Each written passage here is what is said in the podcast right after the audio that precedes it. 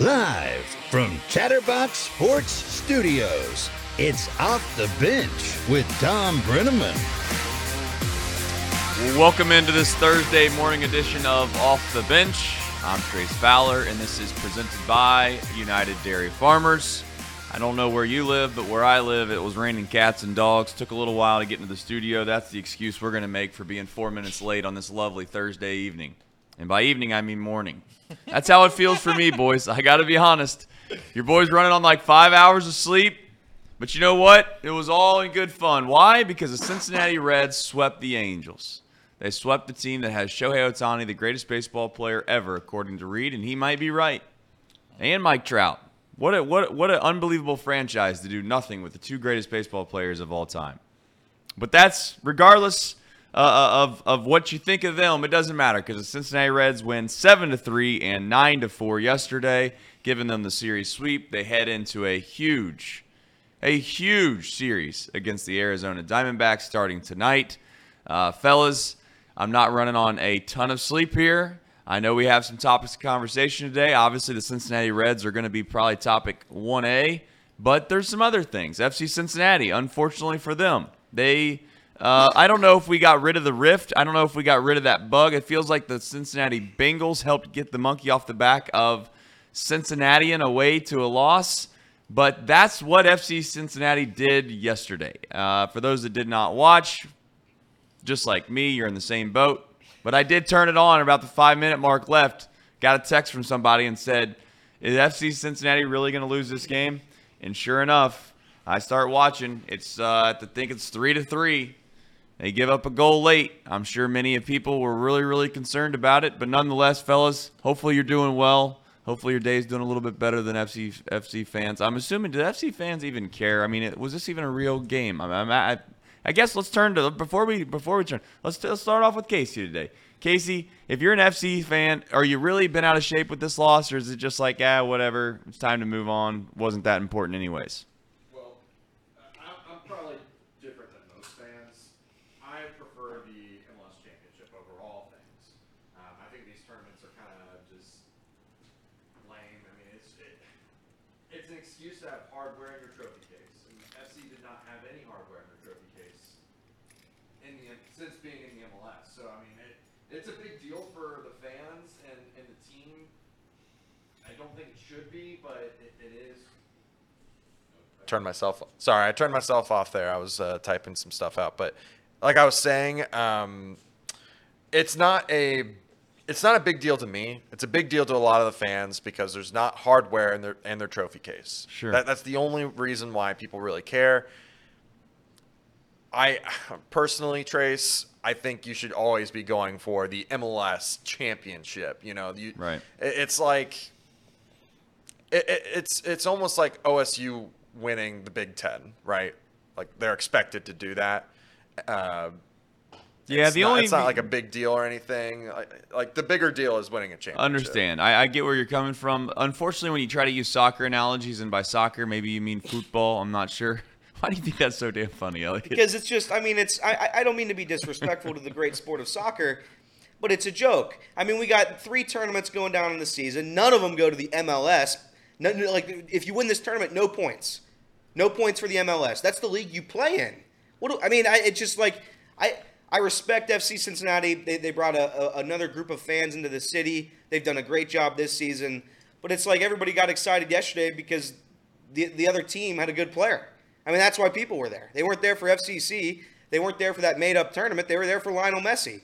So I mean, if you're going to go to a game for the other the, for the opponent's best player, I don't know. Probably not a great reason to cheer for a team. Well, I Could think be- that's being a oh, little harsh. I on. think that's being a little harsh. Being a little harsh. I mean, listen, we're talking about the greatest soccer player of all time. That's what many people would say Lionel Messi is. Obviously, Ronaldo, Pele. I'm sure all the names come flooding in. If you if you sit somewhere long enough, there there will be arguments made about who the greatest is of all time, just like they are for every other sport. The problem is what I was getting to before Elliot was laughing at my bit about soccer, and if by soccer I mean football. The thing is, is um, you, there's no analogies that you can use, unfortunately, for other sports in the United States. It's hard to explain exactly what's going on in soccer because of the way that things work, ties, points, the tables, and by tables I mean standings. Um, it just it just doesn't vibe well with the American sports culture, and that's always been the issue or the hurdle that it's that it's had to try to get across, if you will, to try to make soccer, and by soccer I mean football, a popular sport. All right, that's enough. Is that a bit, or or did you just genuinely do that every time you say soccer? Because that's a funny bit. That I was- mean- I mean, you did it four times. I'm gonna do it every single time, guys. Keep up. And by tables, I mean standings. If you know, I mean, I try to be funny, entertaining, and the little small, little um idiocracies that, that that I come up with, I, I try to keep you light on your feet. If if uh, if you're one that enjoys those types of things, great. If you don't, then you're probably gonna hate my guts because that's what I'm gonna keep doing. All right. Here's the thing about the Cincinnati Reds. Seems like that's what we obviously discussed on this show at great length many times. One, because obviously I watch the Reds uh, a lot. And on top of that, they're the only game in town that's playing meaningful games at this very moment. The, the Bengals are, are right around the corner from playing meaningful games. Uh, but the thing is about the Cincinnati Reds is we kind of had a little bit of a roller coaster 45 days, didn't we? At first, we felt like, okay, maybe a little bit of a skid, no big deal, not worried about it. We'll keep it moving leading the division. Then all of a sudden, the offense just kind of became non-existent. You add in some injuries. You start to worry about health, and then you start to wonder how good these guys really are. Are they are they are they just rookies and they're not as good as we thought they were? And then all of a sudden, now I feel like we're back on the upswing. We might be going right back up the hill. And the good news is, is that this team is relying on a couple players that ultimately have to play well, like I've said before, for them to have any chance at all to play meaningful baseball, and they're starting to look better. Elly De La Cruz is starting to look like the man that first came up to the big leagues. And like it or not, call me a flip flopper. Tyler Stephenson is looking relatively decent at this very moment, and that is good for the Cincinnati Reds. Hopefully, he can get some confidence. Hopefully, he starts barreling balls up. Now, I know the other day he barreled a ball up that I genuinely thought was like 50 feet over the fence, and it was literally like a flyout, a regular flyout. That's just what you get for Tyler Stephenson from time to time. But he's elevating the baseball. If anything that you could say about Tyler Stephenson the last two games is he's elevating the baseball. And if he elevates the baseball, guys, if we're being honest, he's he's not a bad hitter. The issue is is just pounding balls into dirt. And you know what? I hate to break it to Tyler, but his speed is never going to get him anywhere in life outside of basically maybe a, a ticket if he tries to run from the police because he will get caught. Have you ever seen someone ground into a 6-4-3, not a double play, not a double play. He didn't ground into a 6-4-3 double play. My man just ground into a 6-4-3 putout. That's tough.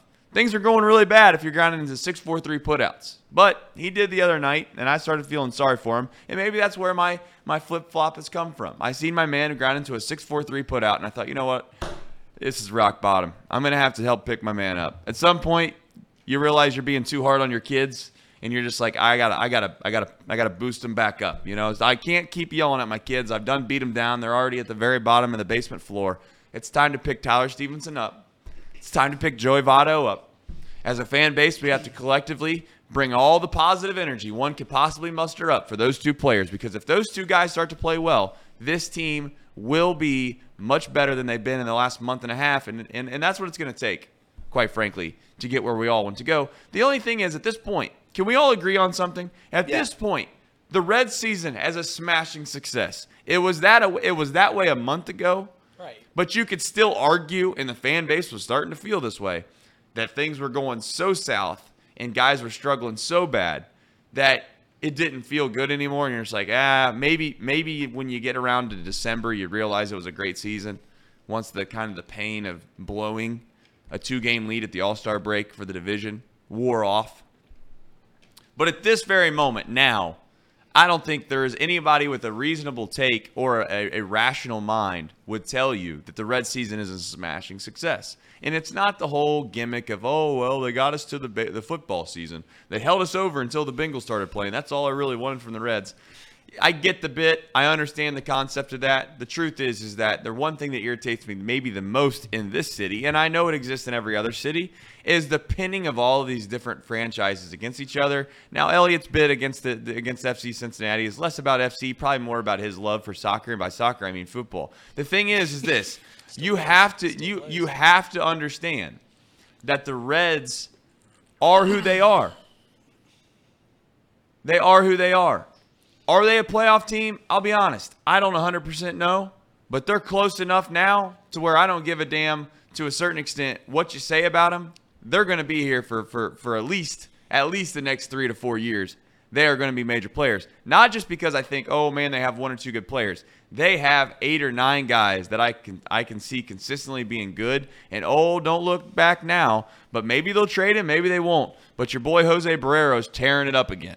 Yeah, and he he's is. got to get an he's got to get an opportunity, I would think, around the September call-ups. We'll see if it happens. But don't you let Jose Barrero get hot. All right, you send Jose Barrero down to AAA, not a death sentence, not a death sentence, and you bring him back, and he gets hot. I, I mean, you want to talk about the future being bright, boys. The future is as bright as they come. Maybe not for the Cubs, but that is for the Reds. Oh, you kidding me? The Cubs got a brighter future. You know what's funny about um, your Jose Barrero love is you've been beating the drum on him since like 2020. I, I remember sitting here in this office and you you just kept going like, we got this guy named Jose Barrero. He's gonna be great, and it hasn't been great. Hasn't been great since he's come up, but he's tearing it up in AAA again. He'll come up once again, and maybe he'll do well. The thing is about the Reds, I told you guys this before they played the the doubleheader yesterday, is it I've hated the fact that the fans were, were, were, were so out, right? They're like, the season's over. Elliot to the left of me, sitting two feet away from me, is like, oh, the season's done. It's done. It's over. And I was like, I need I need the Reds to, to sweep this doubleheader, so because that'll bring them all the way back. And they did just that. Got some luck on the front end with Shohei getting hurt, and listen, they got the sweep. They swept the Angels. They're right back in the thick of things. Three and a half back. They're they in the wild card spot now, and they they go and control their own destiny, playing another wild card team in the D backs this weekend. This is great. This is fantastic. I, I, it's just. I, it was just so silly that people were like, "The Reds are done. The Reds are done," as they're sitting a game out from the wild card, from a playoff spot. Yeah, I mean, the by the way, win total cash yesterday. That was a big win for some of us, uh, for many of us.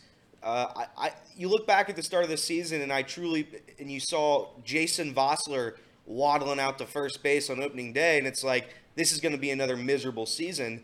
Every expectation you could have had, every idea you could have had for what this team could be, has been exceeded. I mean, every, every single possibility, every outcome you probably want has happened and, and, and probably ha, ha, has exceeded every every fathomable option that there could have been this year. I mean, it's it's you look back at opening day and it's like you think it's dead, and now right now we're we're fighting for a playoff spot with a month left in the season.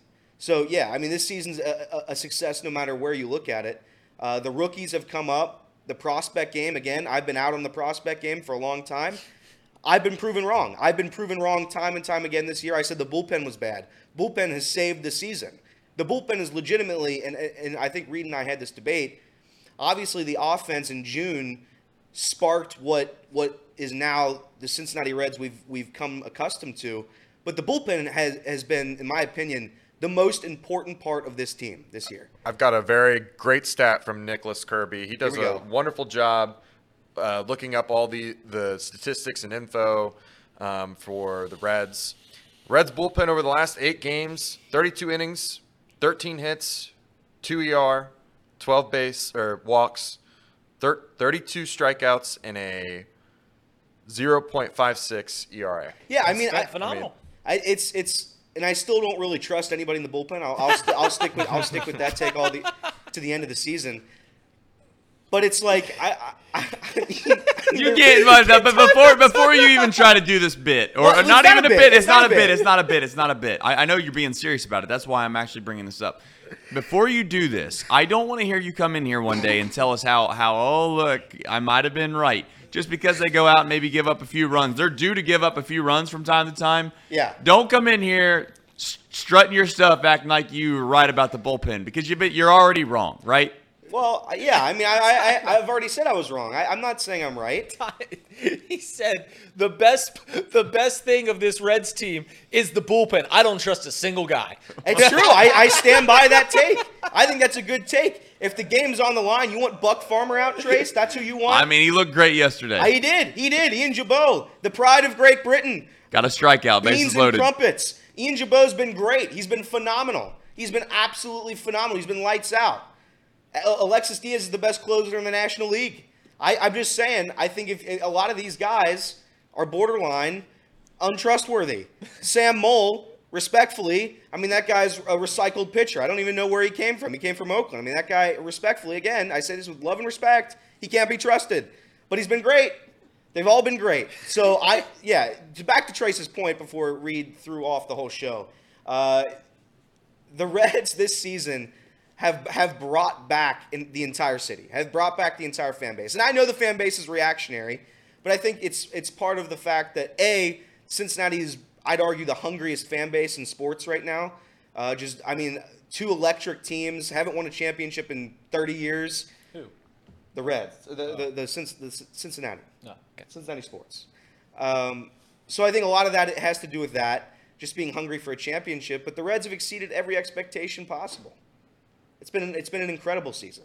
No matter what, if they if they Right. don't make the playoffs, whatever. The Reds, I mean, south of losing, literally, quite literally, I, I mean this, literally, south of losing every game for the rest of the year.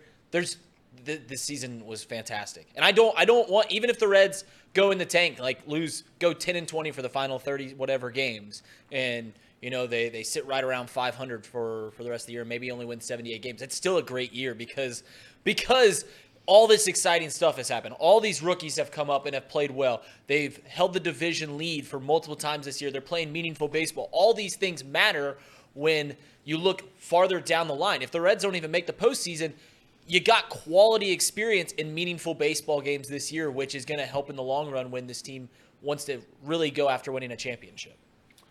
Well, it all comes down to timing in Major League Baseball. When you play a team, when you don't play a team. Right now, Arizona's starting to catch a little bit of fire, if you will. So this is a huge series. Uh, I got a four-gamer against the Diamondbacks yesterday. Kirby brought up the fact that uh, if you split against the Diamondbacks, you hold the tiebreaker, which is obviously important when you're when you're dealing with three or four teams here battling for the last spot of a wild card. Um, so it's a big series. There's no way uh, around it. Uh, tickets are about 12 bucks out there in, in Arizona, so I don't expect the, crowd to be too raucous. Um, what exactly is there to do in Arizona? Maybe it's just a, such a transient city that people just don't love their home their home team. I, I'm just like, how are tickets 10 and 11 bucks with a huge series on the line on a weekend series in Arizona? How is that even a thing? If, if, if it was home, what would tickets be at Great American? Well, 18 bucks? Because that shows you the lowest ticket. If you're on ESPN, it shows you just Correct. the lowest. So, I mean, would it that be could be much- true. be that that, that that, that's a good point. Um, it's a good point. And to your point, I mean that you can get tickets up to 15 bucks against the, the Cubs, which brings me into my next point. I, I, I, I- I've heard rumors around the streets. Maybe Reed Mouse has said this. They're they're advertising They are. tickets They are. On Chicago Cubs broadcasts. They're advertising tickets on the Chicago Cubs broadcasts for the series against the Cubs at Great American Ballpark. Now, look, I get it. Chicago fans, they travel well. There's plethora of them. Some of them live in Hamilton. Most of them live in Mason. I understand the concept of it. All right.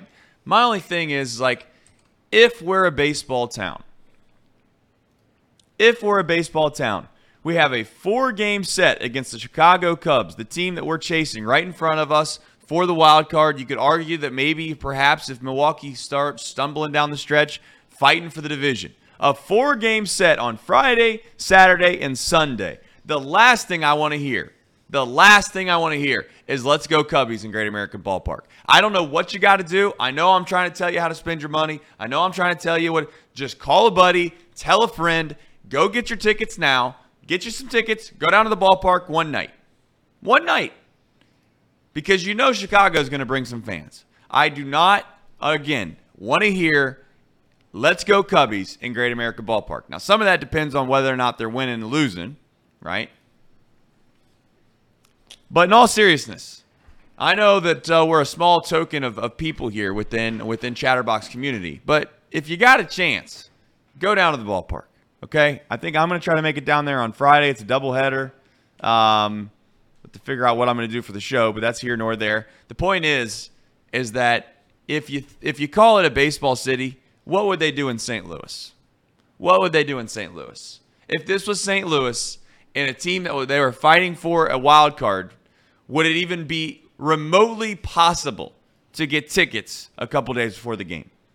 And by tickets, I'm talking at the box office. I'm not talking about StubHub. Of course, you can always get tickets on StubHub whenever. I don't want to hear someone in the chat or somebody after the fact being like chirping me saying, well, you can always get tickets. No, I'm not talking about that. I'm not talking about that. I'm talking about a sellout crowd before you get to the stadium. If we're again, I'm going to say this again. Maybe this is maybe this is unfair. You might say Trace, you're not being fair. I'm being as fair as possible. Compare yourself to other big baseball cities and see where you stand. If we're a baseball city, there is no reason the Chicago Cubs should be broadcasting, advertising on their airwaves about getting tickets to an unsold out stadium for the away team that they're chasing and or fighting against, the, the Cincinnati Reds. I get it. Chicago's a big city, much bigger than Cincinnati. You, major market. I'm, I'm obviously I'm not naive to that. But if you're a baseball city, no chance in the world, no chance in the world tickets should be available a day or two before that game. And by game I mean two games on Friday. It's a four-game series against the Cubs. I'd argue it's the biggest series for the rest of the year. Yes, the Diamondbacks rival that. It's right in front of us. Yes, San Francisco's no slouch as well. But if I'm looking down the list, I'll guarantee you this: it's the last meaningful homestand uh, against anybody relevant. You got the Cubs coming to town next. After that, you got the Cardinals. After that, you got the Twins. After that, you got Pittsburgh, and that's it. That's all you got left at Great American Ballpark. If you're not going to go to a game for the rest of the year, I understand. If money's tight, I understand. But if you got any money at all and you want to get down to Great American Ballpark, there's only four real games that you should get down there for. And they come in three days Friday, Saturday, Sunday. Let me help you out. I know it sounds like I'm selling tickets for the Cincinnati Reds front office, but I, I, I'm telling you September 1, September 2, September 3. Chicago Cubs. Four games. Season's on the line. Are we a baseball town or not? Are we a baseball town or not? I'm tired of talking about baseball town. I want to be about a baseball town. There's, it's, it's absolutely ridiculous that we sit here and act like we're a baseball town and there's still tickets available to that series. They would not be available in St. Louis. I can guarantee you that. They wouldn't be. The, the the Cardinals on Sunday, they're 20 games under 500. They're playing the Mets on Sunday. Had 40,000 fans in the in the in Busch Stadium. Yeah, I don't know. I mean, I, I, as a Reds fan, I, I go to probably 20 games a year. I'm not going to say I do my job, but I do my job as a fan, certainly. I think there's a lot of fans on Twitter that get very upset and they're very temperamental that don't show up to the games. I think you guys should show, to the, show up to the games. You get to see Redzilla. You get to see Rosie Red. There's a lot of good things at the ballpark. A lot of good that you can get a $15 Chick-fil-A sandwich. That's another good one. But in all seriousness, the Reds have done a very good job in terms of uh, attendance this season. I think I think it will be a sellout. I think there'll be forty thousand people there, and there should be. I think I, I Trace just said it. I think it, it will determine who wins this division, or at least who makes the playoffs between the Cubs and the Reds. I think I don't think three teams make the division. Um, I think it's going to be between the Cubs and the Reds. If the Reds sweep that series, boom, playoffs. That's what I think. Reed, I, I think I think the Reds and the Cubs can make the postseason. But I don't yeah, think so. I don't think so. But uh, you know, it's, don't think so. Trace Trace Trace is uh didn't tell you the full story on the on the advertising on the Cubs broadcast. So I've been watching the Cubs broadcast obviously for a while now, and uh, it's not the Cubs who are advertising to go to this Red series. It is the Reds that are advertising to Cubs fans trying to sell tickets. At the end of the ad, it says, "Get your tickets at Reds.com." It is the Reds who are trying to get Cubs fans to come to Great American Ballpark. And you know what? You Not might say good, not a good, not a good look. You might you might tell me, oh, that's ridiculous. The front office, the the, the people that, that are running the Reds or whatever. And you know what? Maybe this is some. Maybe there's some MLB thing where the MLB runs ads for opposing networks and we don't know about it. So before we sit here and jump all over the Cincinnati Reds for doing that, I would say. Who's that more in, of an indictment on? Is it an indictment on the Cincinnati Reds for running advertisements for the Chicago Cubs and trying to get them to buy tickets? Or is it an indictment on the fact that locally they can't sell enough damn tickets to be able to sell the game out to where they're now trying to get other teams, fans, to come to the game so they can make sure they make all the money they possibly can? I don't know. Pe- People are saying this is the worst take I've ever had, guys. Guys, this isn't a take. Get MLB TV and watch the Cubs game tonight. You'll see the ad that I'm talking about. It's been running for two weeks now. I It an ad that, that says go to Reds.com, get tickets for the Cubs, your Cubs coming to town to Cincinnati. It is a Reds ad to get Cubs fans to come to Great American Ballpark. I'm not I'm not like giving you my opinion here. I'm just telling you what is going on. And you can take that for what it's worth about your beloved Reds franchise. But that's just what's going on. Yeah, I mean, I think the, Reds have done that before. They did it for the Yankees earlier this year. Aaron Judge and the Yankees are coming to town. They ran that ad for three months. I mean, it was it was literally. I mean, that's that's where the state of the franchise was. Is no matter what happens this year, the Yankees are coming to town for three games. Like that was the most important thing. The Reds have done it, but to Trace's point, I do think there is something to sell it to the Cubs fans. Get those suckers into the ballpark and have them get four games swept. So I think it could be a great marketing play by by Philly C and Bobby C, two guys, well-renowned guys. Where are you going to go, Cubs fans? You're going to come right here. You're going to come right home to Cincinnati. Just a 20-minute drive, 30-minute drive from Mason. Do you want to go to a game? It went well last week. I'm time. not going to another game with you ever. Let's go in the bleachers. Let's be a bleacher Ever. bum. Ever. There's Come no on. bleacher bums in Cincinnati. We we're just respectful people. They're you all go, just bums. You go to you go to Chicago and these people. I mean, again, I can't, I don't I don't want to rehash this whole thing, but they're disrespectful. These are disrespectful human beings. Reed's one of them. He started dancing on my grave in Chicago. It made it made it one of, truly one of the worst experiences of all time. Cubs are going to lose that series. The Reds are going to make the postseason. Cubs are not going to make the postseason. Diamondbacks better. Giants better. They're better than the Marlins. Credit to you, you're better than the Marlins. But other than that, I like the Reds' chances. Elliot, lot. I'll make a pact with you. If Yeah, the Reds, if the Reds end up finding a way to, to make the, the postseason and or they're playing some meaningful baseball in Chicago again relatively soon, uh, Reed, Reed can go. That's fine. Maybe We can go sit wherever he needs to sit. But we're gonna go back and we're gonna have a hell of a time. We're gonna experience Wrigley the way it was supposed to be experienced, which is the Reds are gonna win, and we're gonna dance on everyone else's graves. Okay. that's what's gonna happen. I like it. Oh, we need to change your narrative of Chicago. Chicago, in my opinion, great, great town. town. Great town, great town. You Wrigley just got you got to know what you're doing. Can't be trying to drive a, a, an F two fifty with a twenty foot bed on the back of it through through bad driver. Through downtown Chicago. That's a bad idea. But you take the L if you need to. You take some Ubers if you need to. We'll get around the city in a nice way. I don't know, Mister, you know, Mister Chicago Cubs fan. I don't know why he couldn't get you around the city in, in a nice, timely manner. Couldn't convince you enough to be able to take the, the appropriate means of transportation in Chicago. Tried. but I tried. Well, but you didn't do a good enough job. But here's Barely. the thing. Here's the thing, Elliot. We're gonna change the narrative. We're gonna go up there and we're gonna take back what's ours, which is uh, which is basically some baseball games that they we we rightfully deserve. Um, the good news is is about the Cubs. They have not yet understood this. It doesn't matter how many how many games you you win by uh, or how many runs you win the game by. It still counts the same. See, the Cubs they like to rub it in on people. They they, Yeah. they, they score like six runs, seven runs. They got a seven run lead. No, they, they want to make it 14 or 15 runs. I've seen them do it multiple times this year. So kudos to them. That's why their run differential's so great. But it, it's all irrelevant at the end of the day. Hey, the Cubs Um, have the Cubs have won only lost one of their last 12 series. OJ's Bronco Is alert. He's back. He's, back. back. in the chat. He's back. Did Tom quit? OJ's I Bronco. thought you quit, OJ. Uh, oh no, he's throwing shots already. Here's the thing, OJ. Uh, Tom did not quit. Um, he is dealing with a vocal cord situation. I'll get ahead of that again on this show. Uh, for those that don't know, Tom is dealing with a vocal cord situation, and we're hopeful that he is back soon. And no one's more hopeful than me. I love doing this show. I wanted to do this show at an elite level. I'll be honest with you, the last uh, about a week and a half, it's hard to do the show at elite level. Too many things are going on. Cincinnati Reds are playing games till four in the morning. And I'm turning around trying to wake up and provide you with the best show that one could possibly do on uh, basically three hours of sleep. And here I am. Still have to get this golf, uh, this golf match completed, edited. It's getting closer. Yesterday, I just decided. You ever, you ever so tired in your life that you get those headaches, and then you're just like, you know what? I think my my brain and my my body's just telling me I gotta, I gotta, I gotta stop. So I stopped yesterday. I told myself though, I told you, I lied to you that I was to have it done. I don't have it quite done yet, but we're getting there. Um, but I do think it's fun and funny.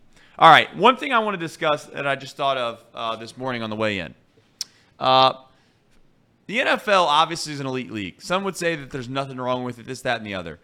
The XFL is a, is a league that now is being played after the season, correct? Please correct me if I'm wrong, but it, Yeah, it gets played. It gets played basically right after the Super the, X, Bowl. Yep. the XFL is played right after the, the Super Bowl, then the USFL happens after the XFL. Right. So why doesn't the XFL just play their games similar to a MACtion style situation but they play every Tuesday, and it's it's genuinely the minor leagues for the NFL. There needs to be like a guy like Trey Lance, a guy you could argue a bunch of quarterbacks in this league need reps. They need real game reps. Yeah. They don't get game reps ever until it's literally the brightest lights of all brightest lights, right? There's no reason that backup quarterbacks and, and even other guys that maybe don't get a chance to play a ton, your fifth and sixth receivers, if you're putting them on the got the special teams guys that although yeah they play special teams and they play, they also play a different position. It's just that they don't get a chance to play. Why?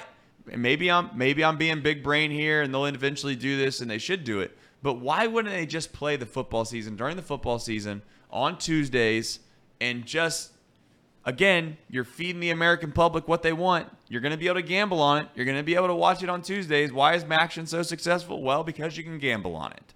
That's why MACtion's successful. Don't know if ESPN and the and the wild, you know, what do they call themselves? The worldwide leader in Disney The mothership. the mothership. They might not want to tell you this, but the truth is, the reason their ratings are so good on Tuesdays is because all the ge- degenerate gamblers. Seems like they're fine with the ratings. Um, here's the thing: why don't they do that?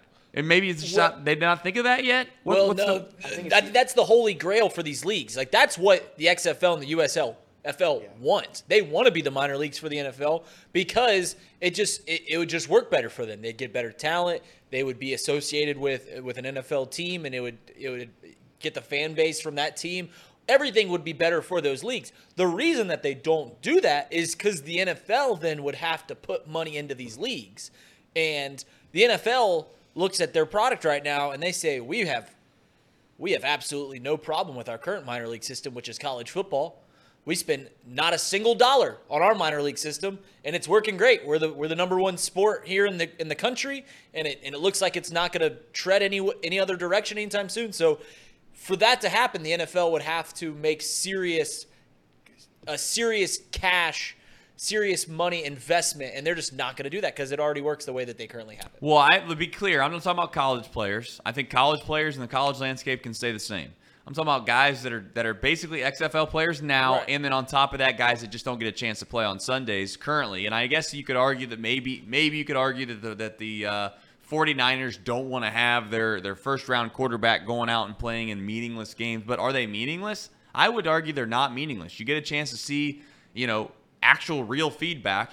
You would like to think that a player could could severely uh, progress much quicker than they would if they just sat behind somebody. And then you're also going to be able to probably make the NFL a little more a little more uh, fun from a trade rumor and a trade standpoint. It's really hard to make trades in the NFL, in my opinion, because you don't get a chance to see these guys play a lot, especially the guys that you're trying to trade. Which maybe that's maybe that's not the exact reason there's not a whole lot of trades in the NFL. Per, could be salary caps and all the all the other things that would get in the way of those types of decisions. There's still trades, I get it, but not as many as like you would say in, in Major League Baseball. Trades in general, though, I think would, would, would increase when you can see whoever you're trading for on a weekly basis in a real game. Um, you know, I again, the XFL, it seems like it's already been adopted a little bit by the NFL. I, I believe that's a real thing, right? I think that it's like a, it's, I don't think it's a hundred percent formal thing, but I think that they've invested in the XFL. Um, they've put some dollars behind the XFL because they want the XFL to succeed, right? It's their sport, it's the brand. It's funny how the NFL is so popular that we just assume it to be football. Like, that's how much of a market hold the NFL has. It basically is the sport, right? And I guess you could say that's the same about other things in the world. People call sodas, they call them Cokes, no free ads. They call Kleenexes, uh, they call, they call, what do they call them? Tissue paper. They call Tissues. tissue paper, uh, Kleenex, no free ads. So I get all the concepts of big brands holding the market edge, but at the same time, the NFL, I'd like to think if they just said, "Hey XFL, you're playing during the season. You're going to play on Tuesdays and Wednesdays." All of a sudden now, the NFL has every day of the week except for Saturdays and Fridays, I guess. Yeah, I, I, I think Reed is right though. I they want to be a part of the NFL. Yeah. Roger Goodell's just not going to cut them a, cut them a check. If they if they were aligned with the NFL in the way in the manner that you're saying, their league becomes so much more relevant. Everybody's getting rich down there. That's not what the NFL needs to do. They just need to keep grinding what they're doing. Ha- by the way, having three backup football leagues is crazy. You have the XFL, you have the USFL. Now they're doing they're bringing back arena football. So I mean, I, how many of these failed leagues can they bring back before it's like, all right, maybe we shouldn't? I think Dwayne the Rock is USFL or is he XFL? XFL. Okay, It's he's owned by XFL. WWE. Who's USFL? Who owns that one? Is that the is that the other wrestler? I thought that was the wrestling guy. No, XF, XFL. I think the USFL might even be backed by some TV networks, but I Okay. could be off on that. It just doesn't make it. It just doesn't make a whole lot of sense having three of them. Like if you if those three le- the arena, the XFL, the USFL combined into one league, and then they kind of worked with the NFL, maybe maybe that could happen, maybe. But I still don't think even the way football is played, having the minor leagues uh, with all the injuries and stuff like that, I don't feel like it would ever work from a from a health standpoint either. Right. Yeah, it's like, like I said, it that's what these leagues want to do. They want to be the minor leagues for for the NFL, but the NFL would then have to make an investment towards those leagues, and they don't deem that they need to do that because their current minor league system, whatever you want to call it, college football already works perfectly well for them. Uh, Chad Waits with the super chat says Joe Mixon and a third for Jonathan Taylor. Who says no? Hey man, I actually, I actually am not even gonna get into this take Waits because uh, I feel like it just turns toxic every single time. Now you know me, I love me some toxicity. Uh, you don't get the name Toxic Trace for nothing. But the thing is, is like I've, uh, it's, uh, it, it, I don't want to say it's a bit because I don't think it's a bit. I think that there is some serious tone to when I say that I think that. That having a guy like Jonathan Taylor uh, could could elevate your team and make them go from you know being on the edge of winning a Super Bowl to just getting over the hump. Now that is very very very fractional. So again, Joe Mixon, I feel like uh, what do I say here? I do feel bad that I that that he's done such an excellent job in his career in Cincinnati. Uh, you could say model citizen, maybe that's the wrong word to use, but with, with all with all due respect to where he was coming from when he was drafted, the narrative coming out of the draft to what he's been, he's been unbelievable. I mean, he's, he's been every, he's been everything that you could possibly want. If you were a Cincinnati Bengals fan and or someone in the front office for the Cincinnati Bengals. And Joe Mixon at this point doesn't deserve slander by any means. I said the other day that obviously I thought Perine uh, was better, and that was more or less, in my opinion, a boost to Perine, not a knock to Joe Mixon. Um, I just think Perine's a really good player. I think we'll see what ultimately ends up happening with Perine. He gets a chance to be the number one guy, or at least high pro team. I don't follow the Denver Broncos wholeheartedly, to be fair. But, you know, I would assume that he's going to get a chance to carry the ball a little bit more. And at the end of the day, I think the Bengals wanted Perine back. Perine just wanted an opportunity to be the main guy. So, you know, kudos to him, credit to him. Perine's second, Um, second string. Okay, so maybe I don't know. Maybe Perine thought he was going to be the number one guy. Maybe he'll get a little more splits than he was in Cincinnati. Who knows? At the end of the day, it's the NFL, not for long league for a reason. Yeah, you, you think you're signing a guy. Look at uh, um, look at Russell Wilson last year. You, you I mean, what a disaster. You, you you thought you were getting something if you were a Broncos fan. You thought you were getting some massive big time deal. Uh, big time quarterback come in and lead you to a Super Bowl, and, and you got quite the opposite. So, Russell Wilson, will he bounce back? Yes or no, really quickly? Yeah, I think he will. Uh, the a brand new head coach, somebody who actually knows what he's doing, and Sean Payton. So I think Russell Wilson has a very good year. I think the Broncos are going to be good. I think Jerry Jeudy's very good. I think Courtland Sutton's very good. Uh, Javonte Williams is very good. I think their defense is elite. So I think I think the Broncos will be fine. I think they'll. I think I still think they'll win probably eight or nine games, right around there. It's a it's an impossible division to win if you're not Kansas City. So I but I do think Russell Wilson has the talent. I think he had the worst coach in the history of the sport last year, and it and it, and it probably hurt his play a little bit.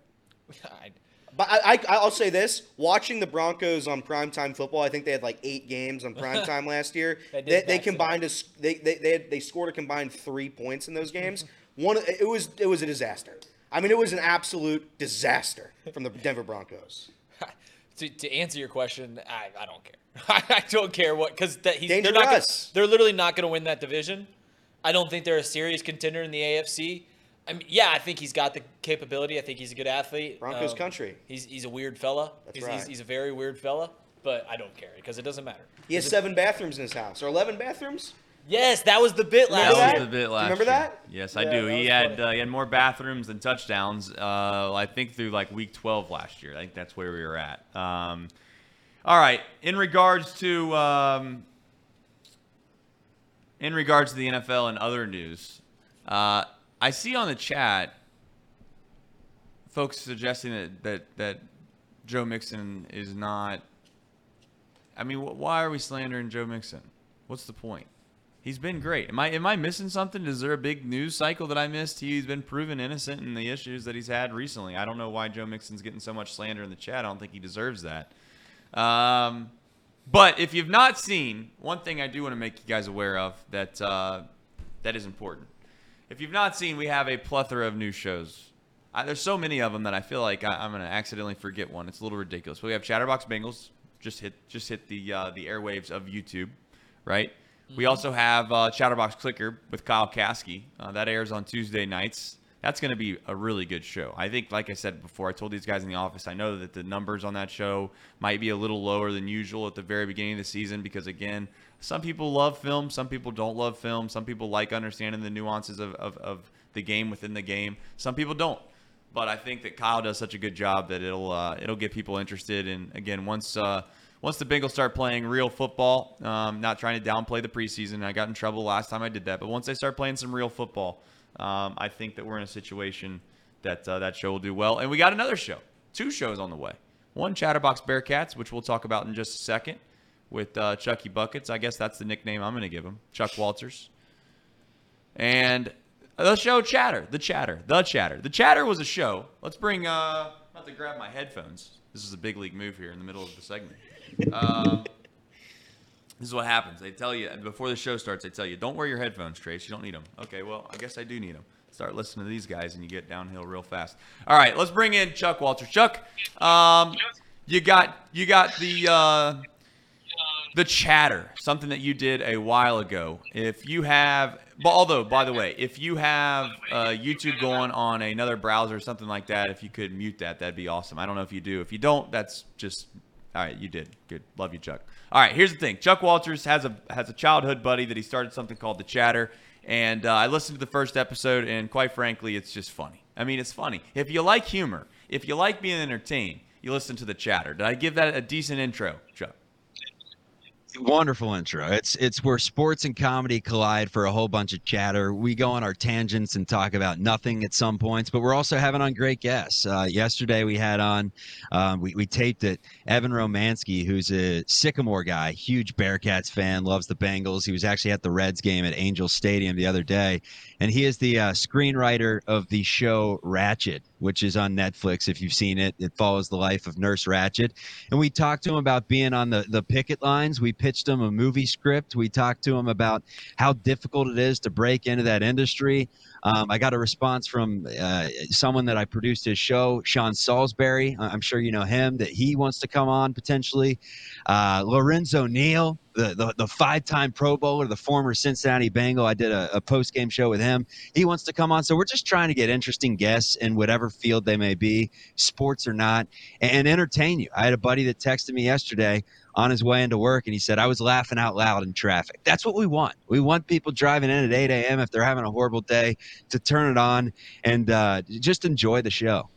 Well, I think my favorite segment was Houdini. You could shine some light on Houdini is um, here in a second, but my favorite part was Houdini's dad uh, decided he was going to go and, and, and live a farm life that was my favorite segment. I got to be honest. I, I, know there was other parts of that that, that uh, maybe people enjoyed more than Houdini's dad segment.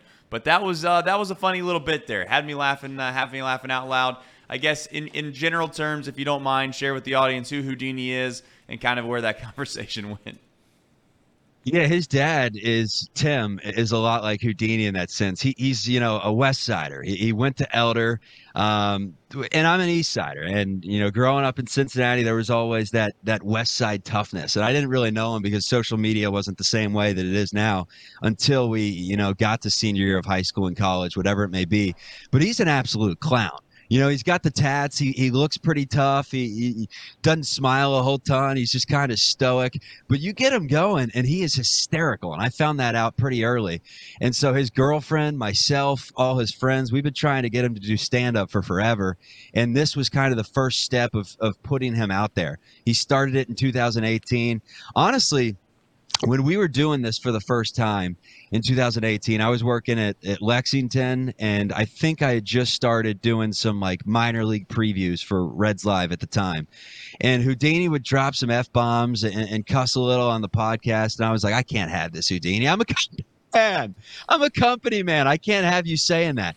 And then after five, six years of the industry and watching Big Cat and, and, and, PFT and Pat McAfee and Joe Rogan and all these guys get in the bag, I said, forget being a company man. Say whatever you want, Hudson. Just be funny.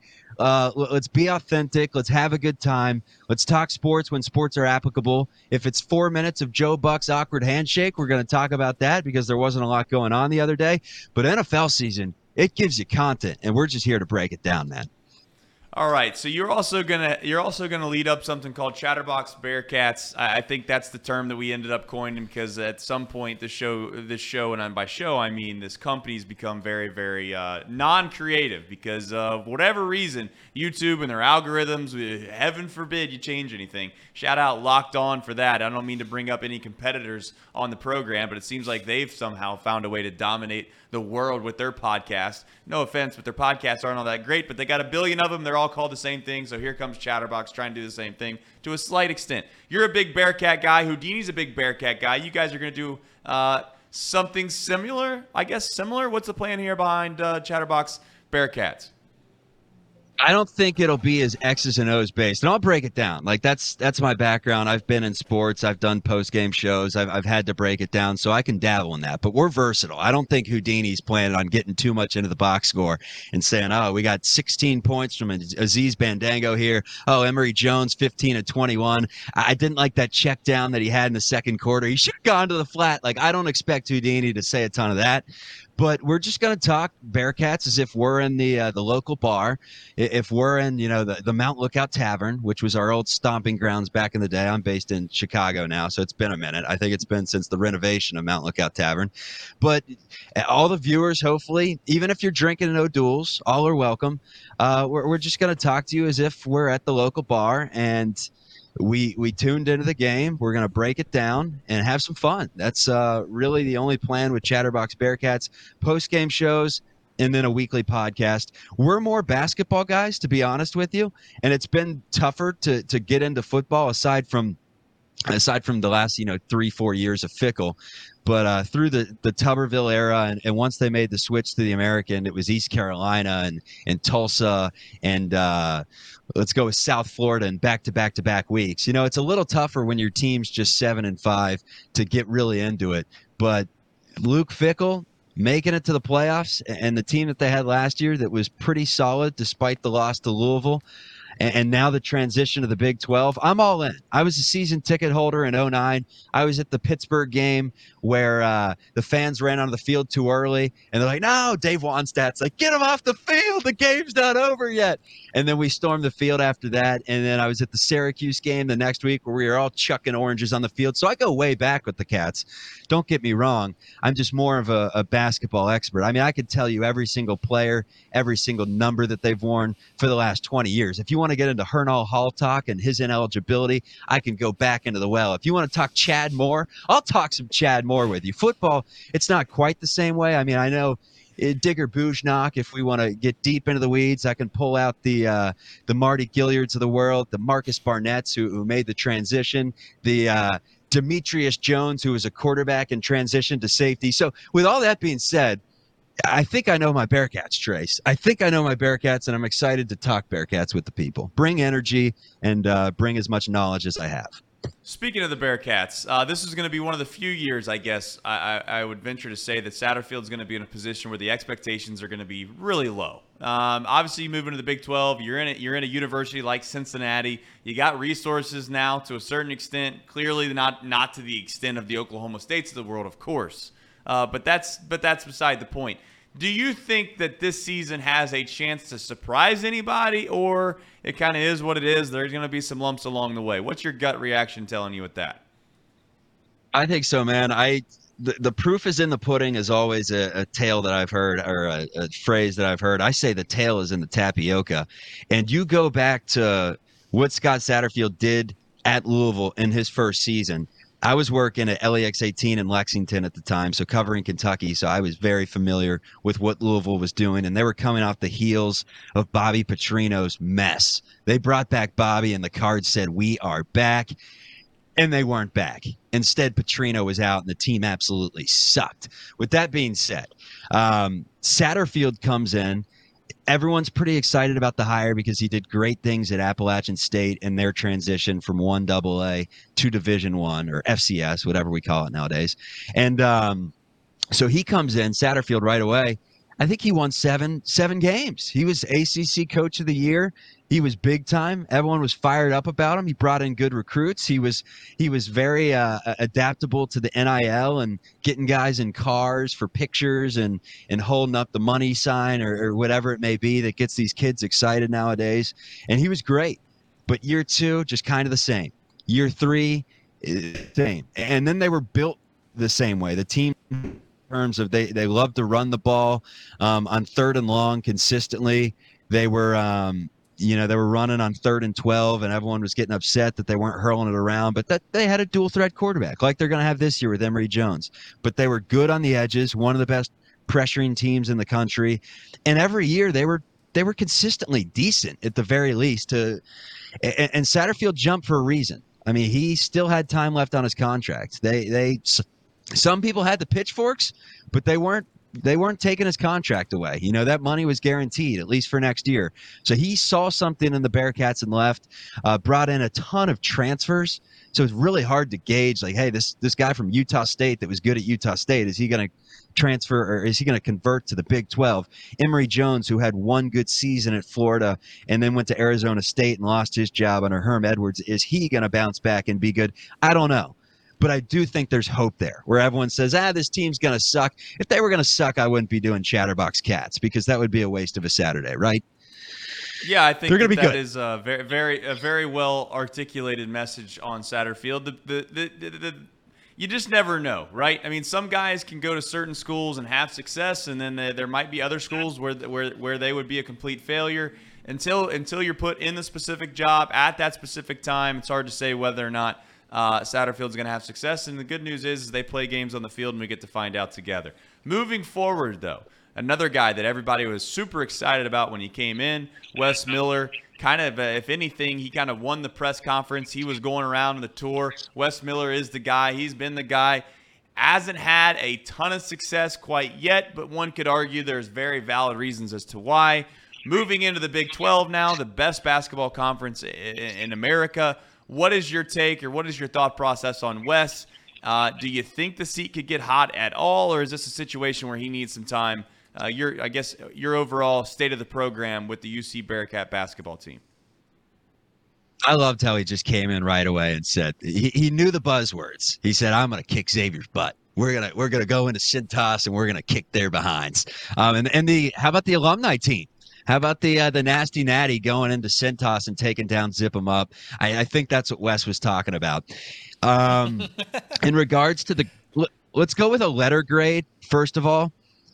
I'd give him a C minus. Now it's not going to be a D plus just because of the, the way that he's recruited. Now recruiting means nothing on, on, the floor until we actually see these guys out there. But I believe enough in Rayvon Griffith and Jizzle James, Day Day Thomas, and all these players that they brought in. Dan Skillings, I love too, to where I think they're going to take the corner and we'll put them at a C minus right now with potential of being a B by conference play because I, I like Wes a lot. Here's the deal that I've had. He struck out last year. I think he knows it. The staff knows it. They brought in players like Rob Phinisee. I know he got hurt, but they brought in Rob Phinisee. They brought in Kalu Ezikpe, two guys that did not help you whatsoever. And Ezikpe is the one that hurts because they needed bigs. They were getting destroyed down low. Every time they play Houston, they lose by about 20, 20 boards on the glass. I mean, Houston was just horrible for the longest time. I grew up with Houston in the Conference USA, and it was a free pass. You know, you put the check mark on the schedule before you even, uh, two weeks before you even got to the game. Now Houston's just kicking the Bearcats' ass. It, it does not feel good at all. But he can turn it around this year if one of these two guys is healthy. Aziz Bandaogo, transfer from Utah Valley, that killed him in the NIT last year, and he's he's legit. Like I think he's NBA type talent. He's he's a star. And then this other guy, Jameel Reynolds from Temple, who was pretty good against the Cats too, puts up good numbers, and he's a big body that they need. If those two are ineligible for some reason, the NCAA, who doesn't seem to care about anything anymore, they say, no, you know, we're not going to give Bandaogo his waiver for um, for mental health because he wants to move back closer to home. That's not going to happen. Jameel Reynolds, forget that you were with, forget that you were with McKie and he left. We're not granting you a waiver. If they're missing both those guys, it's back to Ody Oguama and Victor Lakhin down low in the Big 12, going into to the Phog. Now, Odie looks good. It looks like he hits the weight weights this offseason. I like Victor. Um, I think he's going to be a good player. But do you trust those two entering the Big 12 where your off day is a road trip to West Virginia? No. You need Bandaogo. You need CJ Frederick to be healthy. You need some of these freshmen to at least step up. You need Skillings to be a star. They need a lot of things to be good. I think a lot of those things will happen. Now, maybe it's John Newman's incredible defensively and he scores seven, eight points and, and no one's even saying John Newman's name and he helps to them being a good team. Or maybe it's Jizzle James averages 15 points and he's one of the best freshmen in the country. They need a multitude of different things because as of right now, I think you could point at their roster and say, all right, who is the best player on this team? And there's like six or seven guys that you could potentially choose from. I don't think there's a clear cut slam dunk Maybe it's Aziz if he's eligible, but there doesn't seem to be that like slam dunk, and that can be a good thing because you spread the wealth and you have a team that you know has a bunch of guys that average 10, 11 points, whatever they may be. But I like a team that has a bona fide star. A Jarron Cumberland, a Sean Kilpatrick, a Steve Logan. The best Bearcats teams over the years had a bona fide star. Who's that going to be for this year's team? I don't know. Well, one guy we mentioned before uh, to circle back here on situations that can happen. You can be great in one place and not great in another. CJ Frederick, a local kid, you could make the argument that just has kind of had a little bit of a rough start to his college career, uh, bounced around. Obviously, was at Kentucky. That didn't work out. Finds himself in a UC uniform. He might be that guy. I think CJ Frederick's a guy that, that can be really good. Um, you, did you get much of a chance to see him play at the high school level? And, and if you did, I guess share some thoughts on what you think that might happen this year with him, and if not, we can kind of keep it moving. All right, so we're going to start off first with a shout out. Coach Andy Wimberg, who's now in uh, PR out, I think, at Coors in, in Denver. But at one point, he was he was trying to be a basketball coach, and he coached two young players at Cardinal Pacelli on the same team. One was named C.J. Frederick, the other was named Miles McBride who's now in the NBA. So yes, that was a grade school basketball team. And yeah, I would imagine they didn't lose too many games. So I went to Pacelli. Frederick was in like second grade when I was in eighth grade or whatever it may be. Um, no, that can't be right. There's no way he's 24. Um, if he is, kudos to staying in college that long. I wish I was in college till I was 24, but he may actually be 24 with all the transfers and everything. So I think he was six, seven years younger than me. So I've heard his name for forever. He went to Moeller for a minute um, transferred to Covcath. I watched his state championship game when they played Scott County. I was covering uh, the, the, Cardinals and Michael Marino and company for. Um, for LEX 18 at the time. So he's always been a really good player. Went to Iowa and lit it up. I'm talking like 48% from threes on volume. Uh, was incredible. And if the Cats can get that version of CJ Frederick, then they are in business. I think it's a match made in heaven. Um, a, Wes Miller just seems like the, uh, the the whisperer for these guys that if they have had struggles in the past, like Kentucky's a tough place to go and play. There's just tons of media expectations. You get hurt a few times. The fan base, some of the fan base, I should say, starts turning on you. I don't think Cincy's the same way. I think it's a good place to to revitalize a career, although we haven't seen it a ton in the past. I guess you could say. I mean, Kyle Washington is a good example of someone that came into Cincy. They embraced him and uh, had a huge senior season. Cane Broome, I guess you could say, was the same way, but he was incredible at Sacred Heart. So that's not really the same situation. But I do think that Frederick um, can come in and at least be serviceable, give them what they need, which isn't, he's not going to be their bona fide star, but he's someone that can knock down three threes in a row, have Fifth Third Arena rocking with Kansas in the house or with. Um, Iowa State in the house, whoever it may be, and really flip the momentum and knock down free throws. I mean, that's been such an issue for Cincy dating back to the Huggins era. just knocking down timely free throws late. And you know that you're going to get 85, 90% from CJ Frederick. I just did want one more word on Wes Miller because you asked about the letter grade and how he's doing, if he's going to be on the hot seat. I don't think he could be, he can't be fired after this year unless John Brannen, like, allegations develop. He can't be fired. I think he can be on the hot seat after the end of this year.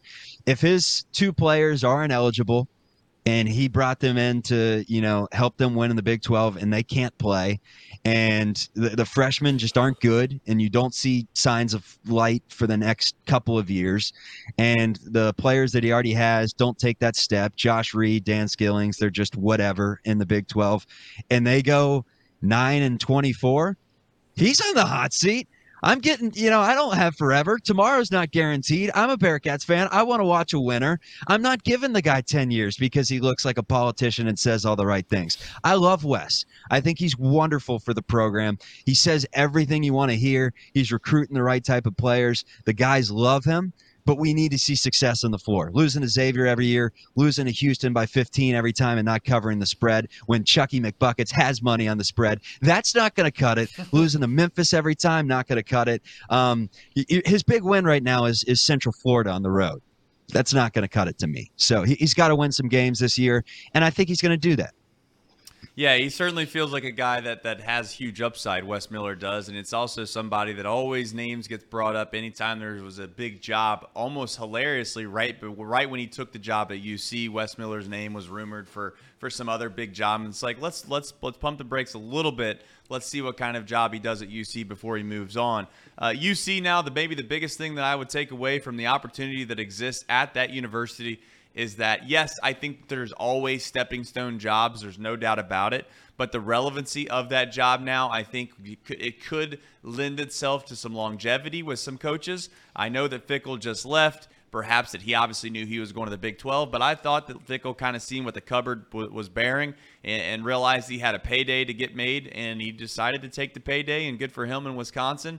I think he has just as good of a chance at Wisconsin to win, the, to win the Big Ten as he does at UC to win the Big 12. So I don't know how big of an advantage he actually has at Wisconsin. I know people will argue that, but but my my main point is is the elevation of going to the Big 12 can't be understated. It's going to be great for the city. It's going to be great for us at Chatterbox. It's going to be great for you. You're going to get to watch really good basketball almost all year long conference game after conference game after conference game against good opponents. That has not been something that UC in general athletics have had in years and years and years. So uh, I'm excited that you're on our platform, uh, Chucky Buckets. Let me tell you something. If you have not done this, please do me a favor. Go download the chatter on all podcast platforms. It is a funny, funny, funny podcast. I don't mean to do that in front of people. I don't like to. I don't like to humor them. I don't like to tell them how good they are in front of their face, like I am doing the Chucky Buckets here. Houdini's the one that carries the load on that podcast. He's the funny guy. Chucky just kind of he just turns the lights on. He turns the microphones on. I steer moving. the ship, man. I, am like I'm the I'm the I'm the boat captain. I steer the ship through the rocky seas. Houdini comes in, says whatever he wants, and, and he rubs off just enough on me to take off my uh to to turn the big J into a lowercase J for a few for a half hour or so. And the last thing I want to say, Trace, thanks for having me on the show. I am so excited you have no idea. More excited than anything in my entire life. Second, probably to my wedding day, that I will never again see East Carolina on a Cincinnati Bearcats schedule. Thank God. Thank God. I was so tired of playing that team. All right. Well, shout out to uh, I think they're called the Pirates, but nonetheless to them. Thank you for coming on the show, uh, Chuck. And, Pirates. And, uh, Thanks, Trace. best of best uh, best of luck with the Bearcats moving forward, and then of course uh, the chatter. If you've not seen uh, or, or well, by seen, I guess I mean listen heard, to the chatter. Heard. heard. If you've not heard the chatter, go download it. It's it's serious. I think it's like 30, 35 minutes. It's it's a nice it's a nice bite-sized podcasts. You know those podcasts that go like two hours long. You're like, right. ah, if you're not Joe Rogan, you're doing a two-hour podcast. You probably need to mix it up a little bit. You need to change it up, maybe cut down a little bit. Yeah. Uh, but anyway, it's it's bite-sizable. It's funny. I think those guys are going to be unbelievable for us. Not only at Chatterbox, but they're going to be unbelievable in general. And uh, if you listen to them, I think they'll make your day a little bit brighter. Um, unlike sometimes this show.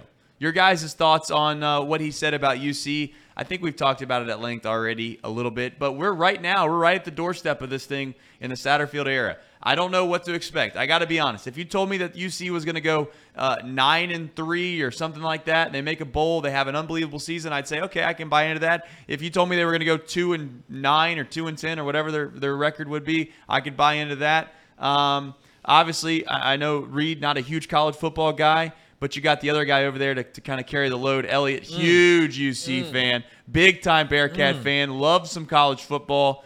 How many wins does it take, Elliot, before everybody is on the Satterfield train?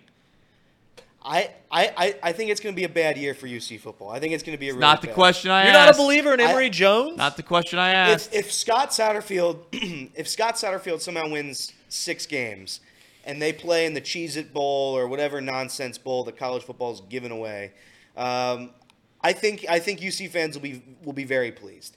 This is going to be a rude awakening uh, f- for the football part of it. I think basketball will figure it out. Wes Miller is going to figure it out. The recruiting classes in basketball are going to be far better. Uh, the Big 12 in basketball is, in my opinion, I don't even think it's my opinion. I think it's just Yeah, fact. It's the yeah. best. It's the best basketball conference in the country. Uh, football, I think it's gonna be rough. I, I think Scott Satterfield was a bad hire. I think they were out of options. I think they were out of names, and they they picked a guy whose fans, quite honestly, wanted him out of the city. The Louisville fans just wanted Satterfield gone. I don't like I don't like guys in visors. He's a visor guy. I, I, again, that's just irrational thinking, but I don't like visor guy. I think Tuberville was a visor guy. I don't Kirby like Smart's visors. a visor guy. Huh? Kirby Smart's a visor guy. Well, yeah, but they pay their players a lot of a lot more money, and they've done it for a long time. Um, so, I, I think Satterfield will be okay. You have to give you have to give him time, right? These coaches coaches in college football they have to be given at least a couple years to figure it out. You got to see what they bring. Um, do I think he's going to be here in five years? No, I do not. I think he'll I think he'll be out before then. But he'll, this he'll season, a big job. huh? He'll be getting a big job. Yeah. No. Uh, I, I, I, Scott Satterfield. Look, I have I have faith in the Bearcats. Dontay Corleone's very very good on the on the defensive side. I think the defense will be will still be pretty good. I don't know what Emory Jones has. I think he's going to be better than Ben Bryant.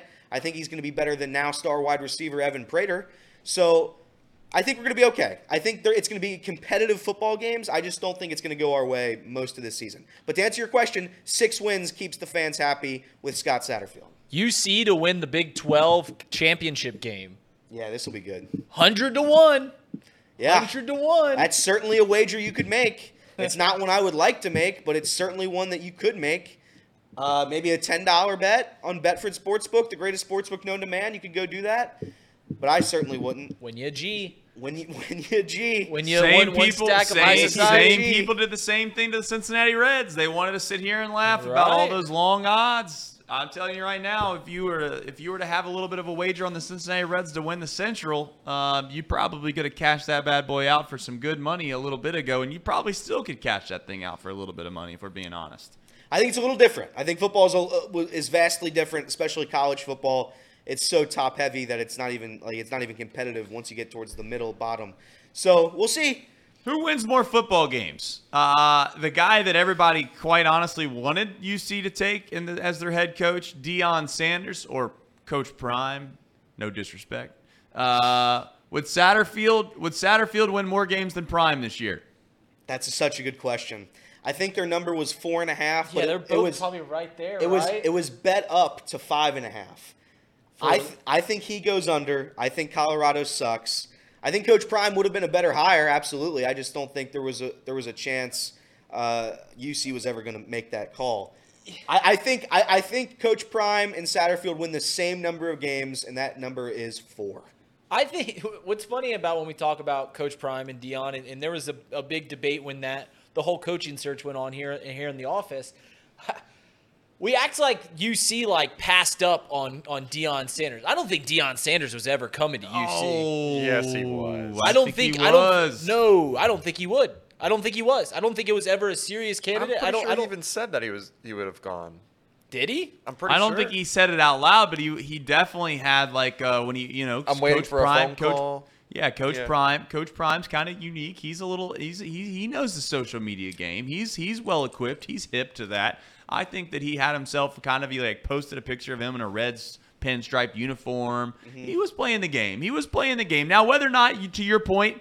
Yeah, I don't Like, think can- it was can we be honest? I don't. I don't. I, I- feel like we're acting like UC like like passed up on on Coach Prime. I don't think it was ever a Hundred percent had thing. to. Like I don't you think, he it was going to go to serious thing. Colorado over UC? Like if you if you- Colorado's won a national championship in the past thirty years. oh please, they are the doormat though forever. UC's in a And- whole different and league than and you- Colorado. and I'm just I'm just saying that like we're talking about a, a, a team that has a lot more history, a team that probably has a lot more fans and a lot more money coming through the program, as opposed to UC, which has been a stepping stone, uh, unfortunately, through its whole career. Eh, I'd rather be a stepping stone of a program than a grave of a program. Colorado It's- it's hasn't had a football coach promoted in 30 years. I mean, let's let's. I mean, Colorado has infinitely more money too, infinite more money. and that's and by the way, that's the reason he went there. Let's. I Right, mean, yeah, he- I mean, like, I UC don't- was never going to offer him a number that would have been feasible for Coach Prime. I don't His think name's it, Coach I don't Prime, think yeah. so. I, I just don't think it was ever like. But he is a inher- real. he is inheriting a dumpster. I mean, let's not. I mean, he's inheriting a dumpster. Colorado was one of the worst teams in college football, uh, and has been for quite some time.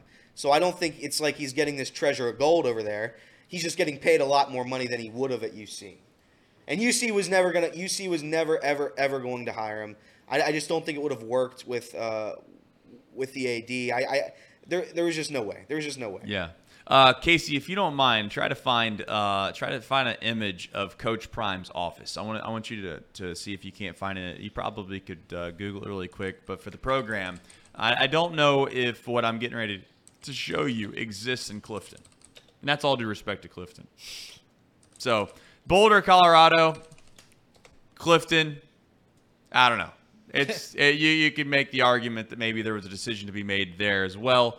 I don't know though. You know, some people like city life. Uh, Cincinnati's a great town, and there's things that are going on. Boulder, Colorado, not not a ton. Although you could say you could make a short trip to Denver and have everything you'd want in Cincinnati. That may be the case. Denver does also have a uh, a, a hockey team, although I don't suspect that Coach Prime uh, do, does much NHL hockey watching. But Neither uh, do I. So I'm, I'm with Coach Prime on that. I, I think I respect soccer more than I respect hockey. If I'm going to be completely Really? honest, football, as you would call it. Yeah. Uh, some would call it. I don't know who would call it that, but some would call it that. Yeah, but I, I, I Ian Gibaut calls it football. yeah, I, do, I know he does. I know he does. He eats crumpets too. I, I think if you look at like one of the one of the big arguments between Coach Prime and UC was um, one of the big arguments was was like the weather thing. Like, oh, he's going to go to Miami. He likes it warm. Like he picked Colorado. The Colorado winters aren't a great thing.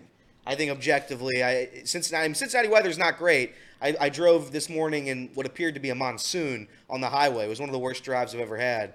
Uh, I did. What's what's the thing where you slide on the road? What's the? Give me a word. hydroplane. Hydro- That's it. I did that on the road today. That was pretty scary. That wasn't fun. Um, but I think if you look at the weather between the two cities, they're pretty similar. Colorado, I'd, I'd argue, is worse. But I, I, it just wasn't going to work. wasn't going to work at UC. I I I just we'll never know. We just literally will never know. But I just I don't like the assertion that like Cincinnati passed up on Coach Prime. I, I just I don't think that was the case. I don't think that was the case. I think if if they if UC offered the exact same amount of money, or I don't know, if UC offered him a job and Colorado offered him a job, he'd take Colorado every time. If it was for the same, if it was, if it was for the same number, I think he would. I think he'd come to Cincinnati. Okay. I don't. But I don't it know. could be wrong. We don't it, know. it just never happened, and it never will happen. You know, Nippert's an underrated stadium as well. nice. I, I, It's was nice. I was looking up uh, Folsom Field is the is the name of the uh, field that Colorado plays at. nice. and it's beautiful. You know, I, I the uh, for some reason that uh, I don't know why they wouldn't have this, but uh, an easy, quick Google search doesn't really result what I was looking for. There's a there's an overlook. You know, uh, Coach Prime's office overlooks the field, but then beyond the field, there's kind of this this mountain. Um, uh, terrain, if you will, that that's obvious in Colorado, and it's and it's beautiful. But the thing is, is like I got was, a video of it. um, all right, Casey, go. Yeah, if you've not seen this, this is probably the partly the reason as to why uh, Coach Prime decided to go to Colorado. If it wasn't the money, it might have just been this.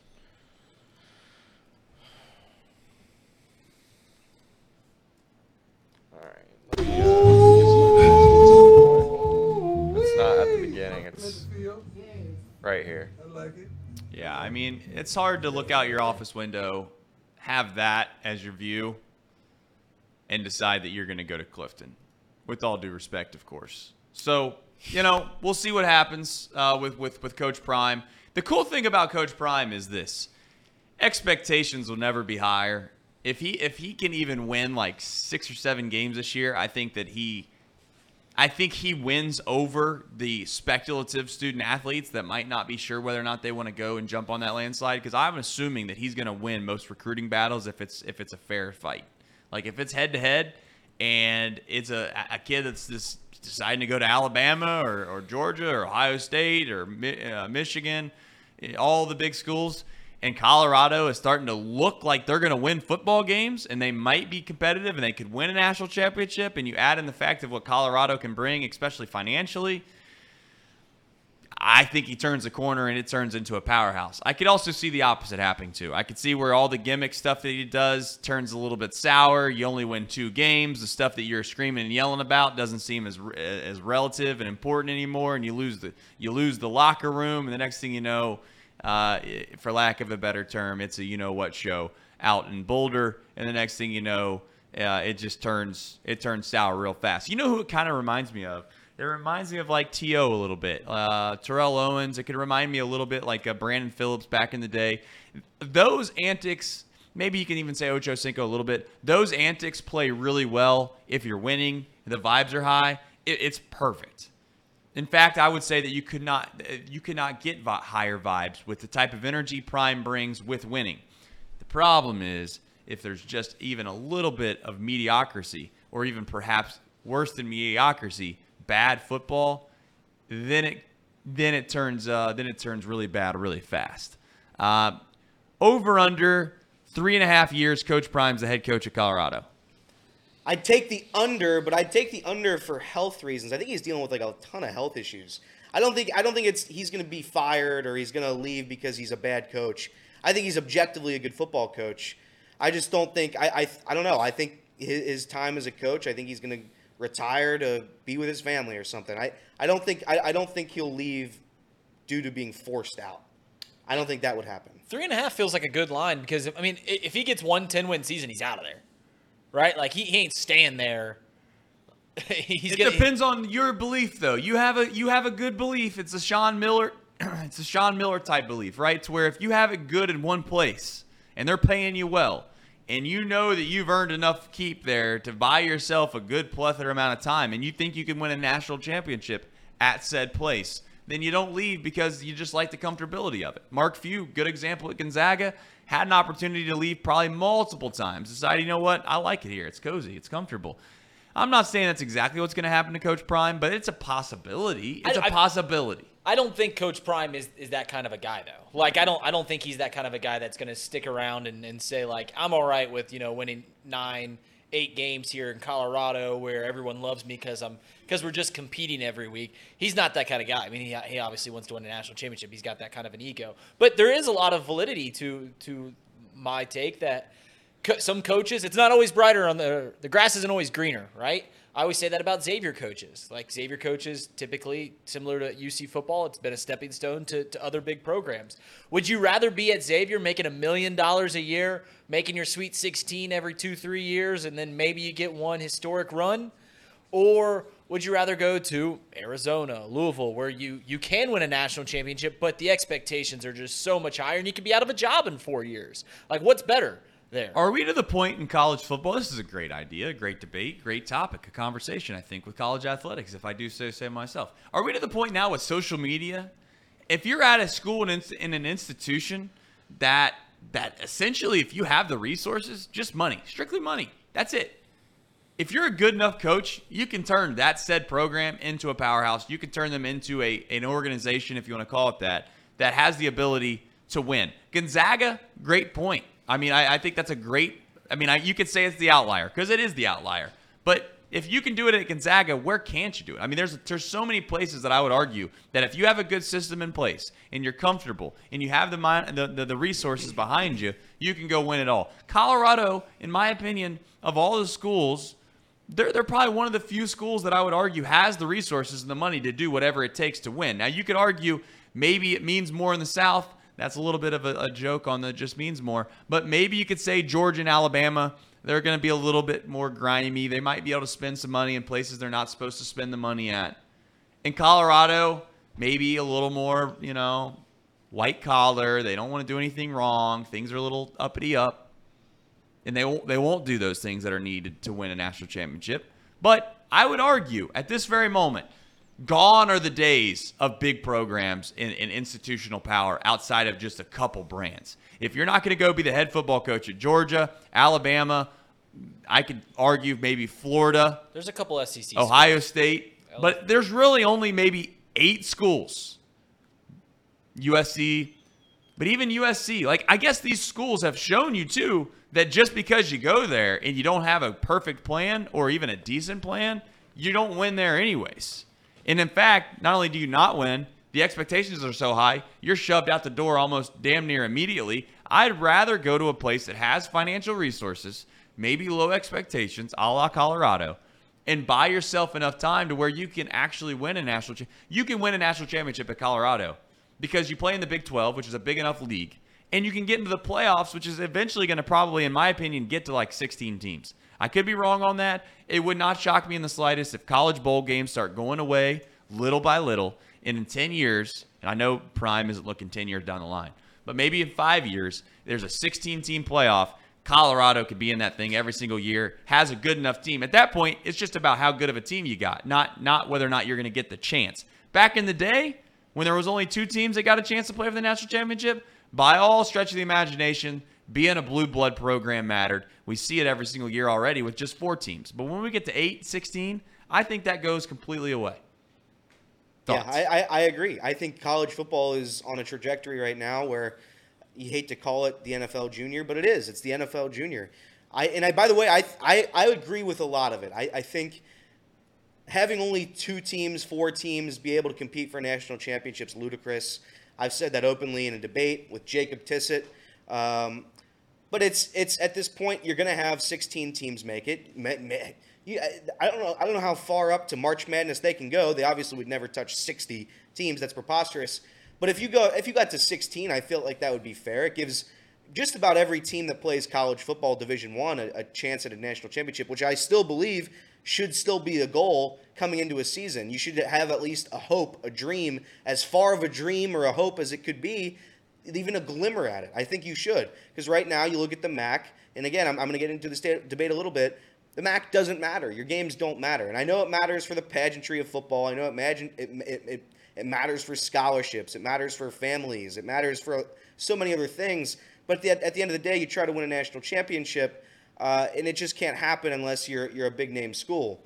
So we'll see what happens. I, I think if you look at a school like Colorado, a school like UC, in a, in a Power Five conference, I think they will be able to compete for a national championship. Not at the level of not at the level of Alabama, where again Trace alluded to it, but these guys, I mean, these schools have been paying people for 50 years now. I mean, they've been paying them under the table. They've been able to buy everyone, whoever, whoever, uh, anybody in the country, Alabama and Georgia can buy them. They can just buy them, and that's how it's been, and that's okay. But as this as this landscape starts to change, where now more teams are able to buy more players, like it, it's then it becomes a little bit more even. It balances the playing field. Well, I think it's more than just buying players. I think that's a general statement, and that's a fair statement. I'm not suggesting that they haven't. Uh, there's a lot of big programs that have been paying for pl- paying players, but at some point it just becomes an even playing field in that aspect because you know, to a certain extent, you can't turn it into the lottery sweepstakes of how much can you pay every single player. I think it it, it, it ultimately always roots back to the culture. It roots back to how hard guys work in in, in, in given culture, whether or not you have a good program or you don't. Uh, head coaches are, are, are, are, I tell you what, the, the NFL is ran by quarterbacks, college football and college athletics, and as a whole, college basketball is ran by head coaches. It's ran by that. And if you have a good head coach, you have a chance to have a great program. If you have a great program, you have a chance to win. Mark uh, brings up in the chat something that I used to believe as well. I still think that it's got some merit, not as much as I used to believe, though, is this. Having 16 teams waters down college football. I, I used to believe the same thing because it's like, okay, I want the regular season to matter. If you lose a game, it's great to think that maybe your season's over. But at the same time, when you put that in the reverse aspect, the only reason you believe that, the only reason that you believe that is because you root for a team that is elite. Correct. That's the only reason. And the vast majority of college football is not is not elite. So I think that it's more than fair to say that just the same as just the same as uh, as a Nor- Northern Kentucky basketball program. Does Northern Kentucky enter the year thinking that they're going to win the national championship? Maybe they have a banner, maybe they have a saying on the wall, but we all know that that's not really realistic. No, that's not no. the goal. We all think- know that. that. What what exactly is it that is on the wall? The probably the real goal of a program like that is to make the NCAA tournament. I think you could get to a point where you have enough teams in college football that make the postseason that that's a realistic goal for 80% of the programs every single year is that we want to make the college football playoff. And when you make the playoff, maybe anything can happen. Now, we all know that that's probably not the case, but you can make the same argument for the NFL right? I mean, we all sit here around the table and we're like, oh, can the can the Vikings make the playoffs? Can the Giants make the playoffs? Yeah, maybe they can, but we all know that there's like four teams maybe that can actually win the Super Bowl. What? Every year, the NFL has two or three teams that ultimately end up winning the Super Bowl. That we already predicted before the year started. Is that parity? Well, we all know that the parity exists certainly in the NFL far more than college for obvious reasons. But my main point to adding more teams in the playoff is we get rid of two things. One, Elliot's brought it up many times. We do need to get rid of this concept of, well, we think they're better because of their schedule or who they beat and how many points they won by. That should not be the metrics that we're using to decide who should get the right and earn the opportunity to play for a national championship. In fact, I would argue TCU, a team that was yes, they got slaughtered in the national championship game, but they were they were one game away. Like it or not, they made it to the national championship. They were a fingernail away in the Big 12 championship game from never even getting a chance to play in the college football playoff. I would argue that's a huge flaw in the system. It's ridiculous. It's preposterous to think that that's the right way to go about rewarding a national champion. We all know the Alabamas, the Georgias, the Ohio States. I'm sure the Michigans would argue that they're there, and, and, and USC maybe perhaps down the line. They're all going to say that, oh, it waters it down, it does this and that. Listen, the Iowas, the Penn States, the the Purdue's. Right now, you want to say maybe, maybe even like the Tennessees of the world. They deserve also an opportunity to think that if they win, if they lose two games a year, that they still should have a right and deserve the opportunity to perhaps win a national championship. Especially when you factor in the fact that we don't even account for injuries when we do these things. Yeah, you could say if a guy gets hurt, it it, it takes away their their promise. But listen, if Iowa's starting quarterback, right? Let's just say his starting quarterback is a great player, and they lose their first three games of the season, and he was hurt the first four weeks, and they don't lose a game for the rest of the year. They're they don't get a chance to play for the postseason with a 16 team playoff. You could say it waters it down all you want, but I'm telling you, the reason that you want parity in the in, in college football and the reason that you would like to watch college football more is because you want to see more good games. How do you get more good games? I think you expand the playoffs in my opinion. You get more games. Yeah, that might be a blowout. Alabama might beat the brakes off the 16 seed. Or, or Ohio State might beat the brakes off the 16 seed. But I'd also say Ohio State struggled with Maryland last year. Ohio State got the brakes beat off of them by Michigan last year. Michigan turned around, they lost to TCU. College football has a little more parity than we like to think we that it does. Uh, Georgia, right?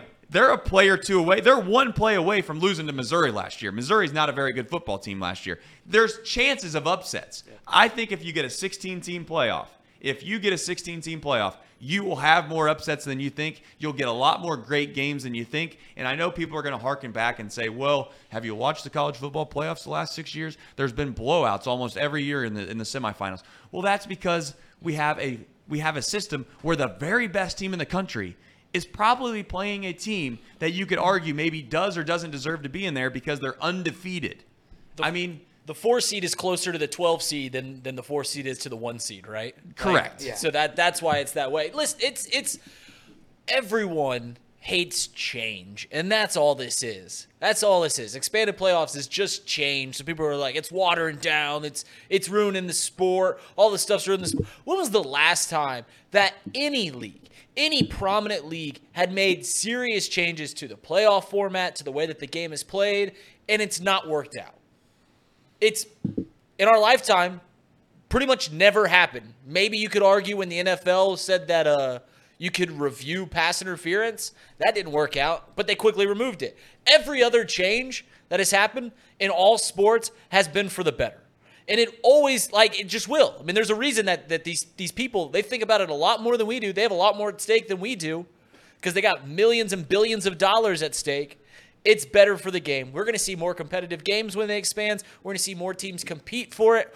When it's just better. It's just better. It will be better. Uh, Real Spirit Cat says the fear of losing a single game causes big teams to play cupcake schedules, nut up, and play a tough team. Well, I don't know if you've noticed Spirit Cat, but one great thing, if you look at schedules in years in, in the years down the line, fbschedules.com I think is a good place to go for this. If you go to 2026, 2027, 2028, there are some big, big programs playing each other. Why is that? Because they know in the back of their mind they've gotten wind that the, the college football playoffs are going to expand, and these college football programs are wanting to play big time out of conference games earlier in the year to try to get a leg up if they win that game on said other conference. So it is actually helping. You're right. There's no doubt about it. Ohio State's, the, the, the Georgias, the Alabamas, those three programs specifically have always scheduled pretty bad out of conference games because, well, in the SEC, they argue that they have an unbelievable conference and it's hard to even get through a whole entire SEC grind. Ohio State's in a position where, again, out of two games on the entire schedule, they have a chance of losing. Why take a chance? If you're rewarded at the end of the year for making the playoffs because you don't lose any games and that's the only metric that matters, then what is the point? You'd be an idiot to go out and play big, hard, tough, uh, meaningful games if you don't get rewarded for it. And you don't get rewarded for it. In fact, I know you don't get rewarded for it. I've watched how many times do we hear uh, at the college football playoff where it's like, well, this team's undefeated. This other team lost. Uh, they lost a game or they lost two games, and they take nothing else outside of just the sheer fact that one team's undefeated. So college football is gonna it's going to get better. I think college football again starts this weekend. For those that don't know, we're in week zero, whatever the hell that means. Basically, what that means is is that they decided they were to try to they were going to try to trick the system. You know, they had a bunch of schools that decided, you know what, let's play our game a week before everyone else. We'll get some prime time action. We'll, we'll, we'll get some notoriety out of this. If you're playing in week zero, uh, outside of, I guess, maybe Notre Dame, USC is playing. uh, USC is playing in, in week zero. Uh, I mean, what, what, what, what's the point? Why not just call it week one? Is I guess where I'm at. What, why, why not just call it week one? Can we just call it week one? I- I'll call it week one with you. I mean, I, I don't get I don't get it either. But it's it's week zero. It's, It's college week football. zero. We It's don't college- love week zero. It's college. Come. It's college football. It's back. It's a silly, silly sport. It's back. I, all these games will be blowouts, but it's back. Hey, the most exciting game this week's a 20 point spread. There it's we a 20 go. point spread. College football's the best. Notre Dame, dude. Notre Dame. I. Do you think they're ever going to go to a conference, or is that just done now? Is that just done? They can just do whatever they want. The committee, the, it's Kirk Herbstreit, so he'll say, "Oh, Notre Dame, they're Notre Dame's." It's it's it's it's never been on the committee. Yeah, but he's he might as well be. He's a he's a talking head for him. So he'll be on the committee and he'll just write them in. He'll just write Notre Dame in the top ten every single year without seeing a game. That's another issue I have with college football. But whatever, it's part of the sport. Um, but I think Notre Dame, if if they were any type of intelligent, they'd join some sort of conference. I don't think they'll ever do it, which is crazy to me. I mean, it's absolutely crazy that Notre Dame is yet to join a conference. They've done it in sports, other sports. They've just not done it Yeah. in football. So yeah, I mean, I, I think Stay it's just out, because baby. they've gotten away with it. They like the tradition of it. Notre Dame, listen, Got too many uh, rivals. There's something. There's something about. There's something about uh, these private schools. And, and, the, and themselves, they, they, they see the prestige. These schools, they think that that prestige is never worn off. And the truth is, is I got to be honest.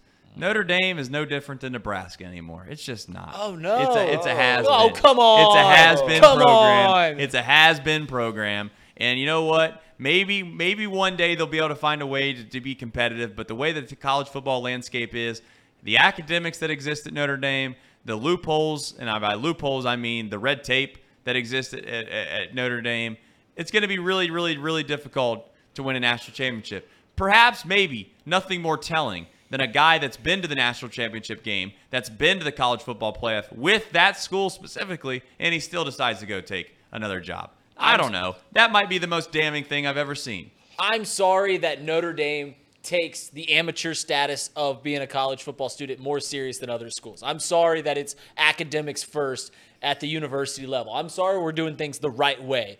I, I don't I don't get it. I don't get it. You guys are making fun of a school for being too smart. You guys are making fun of a school for being for for doing things better. No, it's fine. Just don't come in here acting like you're the host of, of college football. You're you're you're the you're you're the big dog. You're, you're not. You're Rudy not. didn't Notre, happen Notre Dame is so lost in in their relevancy in college football, it's beyond belief. What are you it's talking beyond about? belief. Have you seen Rudy? Rudy sucked. What are you talking about? Not only does Rudy the player suck, but the movie sucked too. oh too. no. Yeah, No, Rudy time out, time out. stinks. Can, can we talk about Rudy for a second? I don't know if you guys remember this scene in Rudy, but do you guys remember in Rudy when he goes off to college for a semester? He's got his fiance, right? He tells his fiance his, his best friend dies. He's like, "Hey, I got to go to school. I got to try and play football for Notre Dame." She's like, "That's kind of crazy, but whatever." So he goes off to, to school. Goes to school for a semester. He comes back at Christmas break. And what has happened at his home? No one has told him. His brother is dating his fiance? Do you guys remember that scene? What was that? what was he just comes home and his, his his fiance is now dating his brother and like no one in the family like called up Rudy, old little Rudy Ruettiger was like, "Hey buddy, um you know, you know, you know Tony? Yeah, he's dating your fiance now, so you might want to stay at school." Like what was that scene? That was ridiculous. But Rudy's the best football movie ever. Not the only Notre Dame player to have a scandal with his girlfriend. Not the only one. Good point. Manti. Shit. Well, we, Oh, we- you had to. You, she thanks for thanks for explaining that. Yeah, thanks, wasn't- thanks for letting us know. Thanks for letting us know who you were talking about, Elliot. I really appreciate you shining some light on who that was. She wasn't real. Well, we all know that. And shout out Mante, uh, Mante, Manti, Manti. Manti, Manti. That's a sad. Uh, that- that listen, story is Manti, sad. if you've not watched that documentary, I actually think that is a relatively sad situation. You got people that are just preying on people that that, uh, that have a big heart, good heart. Uh, shout out Manti. That's the last nice thing I'm going to say about Notre Dame today. And you know what? Notre Dame probably doesn't deserve this heat uh, on this lovely Thursday morning. Uh, I almost said evening just to try to keep the bit alive, but I just messed up this this, this, this morning. We know. I just messed up. It was And, you dark know, out. It It's one of those things where you just you make a mistake, you say you made a mistake, you move on, and that's the way it goes. Uh, that's what I'm doing. It is not Thursday evening. It was Thursday morning when I said evening, and you know what? It threw me through a little bit of a wrinkle. That's what happens when you're like four hours of sleep, going strong. All right. Um, Netflix uh, has some more documentaries. I know that we decided we were going to watch some shows around here. I don't even know if you guys watched them. My guess is they probably didn't. Uh, my guess they didn't. So I'm going to give them another day to do it before I call them out on the red carpet. Uh, but here's the thing I'm a little concerned about Netflix documentaries, if we're being completely honest. I'm a little worried about it. I'm a little worried about it. I feel like we're going down a, a slopery slope here, a slippery slope. I think the term I'm looking for. I think we're in a position now where this starts to feel, it's starting to feel a little more PR driven than actual documentary driven. I don't about the know. Florida one? The Florida I don't one- know. Florida we one's got bad. the Florida one seems a little. I know I'm Noah. I know this is a Georgia fan, but I'm just saying it seems a little slippery for my for my liking. We got, we got a lot of missing pieces in this documentary that we didn't even bring up. Also, shout out to Chris Leak. Chris Leak's Chris Leak, really good player. I don't know why we don't act like Chris Leak's not a good player. Chris Leak, great player. Uh, but beside the point, um, not it wasn't just him. The the the the, uh, the other situation with Johnny Manziel again. Not saying it was a horrible deal, but it just like I, I don't I don't understand the concept that we're doing here. Yeah, what's the point? story- what's the story point? you're Are we just telling? are we just yeah, trying to tell? message? Are we just trying to make it seem like Johnny Manziel's like a little bit better of a guy than maybe some might believe? I don't know though. To be honest with you, shout out Johnny Manziel. He lives his own life. He can do whatever he wants, but he also kind of like just uh, floundered a huge opportunity in his life. We want to do we do we want to try to make it look a little bit better by saying all these things were really difficult and tough? I don't know. I just saying that there's other guys that grind they grind themselves through college. They find a way to get to the league. They make the most out of every single opportunity. And I'm supposed to feel sorry for a guy because he likes to go out and party. I don't know. Maybe I'm maybe I'm too hard on a guy. Maybe I'm too hard. But these documentaries, they're not be they're not very good right now. If I was Netflix, I'd be a little embarrassed. What about the one they're ma- they're making one with the uh, about the high school team that scammed ESPN? What- Oh, yeah, what's yeah. that school? Uh, Bishop Oh, Sycamore. Bishop Sycamore. Bishop Sycamore. So the story there is it's a high school team that scammed their way into playing one of the best teams in, in, in high school football. It's a nationally televised game. Turns out the school was fake. The grades were fake. The players were players lied like to. 25, The players, like- yeah, the players are college at or college college age. and they lost by a billion points. it was it was a borderline. I mean, it was a borderline health concern when these guys were just getting boat raced on the field in a nationally televised game. That documentary actually looks good. I think that's HBO though. That, might- that one might yeah, be if, if it's a good document, listen, I think HBO Max is the best best streaming service. I, I that's all you need to be honest with you. No Max- free ads, but yeah. Yeah, but uh, you know what's funny about Johnny Manziel is he's the greatest tweet of all time. I don't know if you guys know the what tweet I'm talking about, but I have it up in front of me. He said on January 19th, 2017. This is right after he all the sh- all the stuff went down and everything like that. Good seen job, the good show. I like I like what you did there. Uh, he said, "No lie, I was a douche in 2016. I'm just trying to be a good person again." Hashtag lost in the sauce. Great tweet, Johnny. tweet. That's a great tweet if you're the starting quarterback of a franchise. Hashtag lost in the That's a great tweet. I mean, I, I listen. I think Johnny Manziel could have been great in the NFL. I still believe it. Oh my god. Just, it just didn't No. work. Oh it just didn't God. work. No. Yeah, yeah. He could. He, he could have been good. Come on. No, he couldn't have been good. Well, he- he Johnny couldn't have been Manziel good 'cause could not have been good in the the NFL. Browns. That's what Here's the thing about Johnny Manziel. If you look at his measurables, this is where Casey McAllister comes into play. The RAS score makes a difference. Uh, everybody wants to compare Johnny Manziel to being this unbelievable athlete. You know what? He played on instincts, and I give him credit. That definitely, that definitely, uh, it, it, worked in college. I don't think that that same style play works at, at, at the NFL level. Um, it just, I've not seen anyone have success with it. And on top of that, from a RAS score standpoint, from an athleticism scare uh, standpoint, this guy isn't like Kyler Murray. You know, he, he's literally is is the 40 time, everything else. Kyler Murray. That's beside the point. Not going to turn this into a show. We have some buy or sell stuff. I think that's going to. Yeah. Uh, we we have Yeah, some we- buy or we- sell stuff. yeah, Let's do a buy or sell segment here with uh, with the gang. Uh, we'll have to collude Casey on this because we need Casey a little more active in this show over there.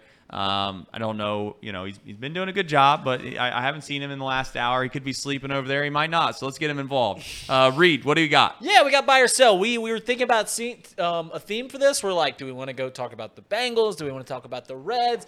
I said, let's talk about the city of Cincinnati. So I'm going to give you some topics about the the sports, the city itself, and uh, this is buy or sell Cincinnati themed. All right, this. starting off number one, we'll keep it with the Reds. Elly De La Cruz is a Red for the next decade. Will he sign an extension past his six years? Buying or selling, Elliot? I'm gonna buy. Buy, I think he's gonna be here for a while. Mm, Trace, I'm gonna sell. I'm selling that. you think he's selling gonna be a that. 300? He's probably gonna be like a. I just think I think he's one of those guys where again it sounds crazy to say uh, I'm going to enjoy Elly De La Cruz to the fullest, to the absolute fullest, as much as you could possibly. It's, he's going to be like a rental car a little bit for me. I, a, a nice, nice souped up sports car rental car. Yeah. I'm going to drive the absolute living hell out of that thing. I'm going to love it, but I'm going to be honest. As soon as it gets close to time to paying for that thing, I don't think the Reds have any chance in the world if it's even remotely somewhat successful. I think I'm selling that, and I think that's the wise move for the Reds too. I don't want to get into that today. I don't want to be pessimistic and talk about guys leaving when they just started playing for the Reds, but I think it'd be wise for the Cincinnati Reds to continue down the path that is not signing guys to huge extensions. Casey, are you buying or selling that Elly De La Cruz is gonna be here for the decade? You know, I I hope for all the Reds fans' mental health that he is here long term. So I'm gonna buy. I'm gonna buy that. Yeah, I think I'm selling. I think I think you get six years with a player. You get six years with a player, and, and by the time I don't know what the going rate's going to be for a star shortstop in six years, but it's currently like three hundred million dollars right now. Yeah. But So I'll, I'll say this: in your scenario where you're not going to pay him at the end of six years, he won't be here for that six years because if you're not willing to sign him, you're going to trade him. The very So, la- well, you the can trade him year, very you- like Shohei Ohtani. yeah, Yes. You could, you it's could. Fi- it's five. You get five and a half years. How about that? Yeah. How about that? Okay, all right, then that's fair. All right. All right. We'll move on down, and we'll we'll keep Shout it- out Nick Kirby too, by the way. He wanted to. He. I'm not even kidding. This off air. I, maybe I'm throwing Kirby under the bus by saying this off air. I asked him who he who, who's anyone that he would be willing to extend. This dude was saying he would extend Elly De La Cruz while he was in AAA. Just try to get him before he even be, becomes big. and you know what? That might be like the biggest bin, big brain move of all time. would've worked. Could you imagine how Phil C and Bob C would be looked at though if if my man came up and hit like a buck ninety and he was sitting on like some big contract? Um, super chat, Chi Town Real Estate. Love the show and love you too. Chi Town, what a nice guy. We love you. Chi Town, I'm assuming uh, that's Chicago. He's in Chicago, yeah. He's in Right. Chicago. Is Yeah. it uh, Cubs Chi. Town? Are you are you uh, are you a Cincinnati fan? Or are you like a Chicago fan? Which is fine either way. I love Chicago. I got to be honest with you. I genuinely do love Chicago. I just can't stand the Cubs. Same. Go ahead, Reed. Love you guys. Um, let's go on to the other the other team here in town and their big names and if they're going to extend these guys. Tee Higgins and Ja'Marr Chase get an extension with the Cincinnati Bengals. Elliot, you buying or selling? We're gonna sell. We're gonna sell, sell, sell. Uh, I just don't think it's. I don't think it's feasible. Joe Burrow is going to get close to three hundred million dollars. It just doesn't make sense to sign Tee Higgins and Ja'Marr Chase. Ja'Marr Chase will be re-signed, absolutely. Tee Higgins will not. I think you can survive. I think Casey made this point either this week or last week. You can survive with having one superstar receiver and loading up with guys that you know aren't great, but are certainly serviceable. The uh, Mohamed Sanu's of the world can can fill that void. So I, I'm going to sell it. Trace? This is where I'm a little not not enough knowledgeable in the NFL. How long do you get to keep those guys until they're gone? How long do you have Ja'Marr Chase until he's gone? It is well, it's T for another year, right, Casey? So Yeah, T's this T- year is and T- another. To be clear, T is this year and next year. No. Oh, it's Just this year. Just this okay, so year. T's just this year. What do I have left with Ja'Marr? Two. Two. years though. So this year and next year. Yeah. But you get you get a franchise tag, so you could theoretically for two years. Okay. Um, I think um, I I think I, I think I would. I think that I think they're that good. I really do. I I, I think Tee Higgins and Ja'Marr Chase are that good. They're, they- I would I nine times out of ten I'd, I'd take Elliott Answer. I really would. I think that I think you could go find some receivers that are adequate enough, but those two guys are the elites of the elite. I've been saying this at this desk until I'm blue in the face. Elite of the elite is is is just as big of a separator as as good players to bad players. Everybody wants to talk about like how terrible Drew Sample is and how great X tight end is, right? Um, that's still that's that's in my opinion that's just as big of a difference between Tyler Eifert or or Travis Kelce. Now I know I'm using a little bit of an extreme there, but that's my point. You could have a good tight end in the NFL, but if you have Travis Kelce, that's a whole that's a whole other animal. Yep. Having Ja'Marr Chase and Tee Higgins is a whole other animal.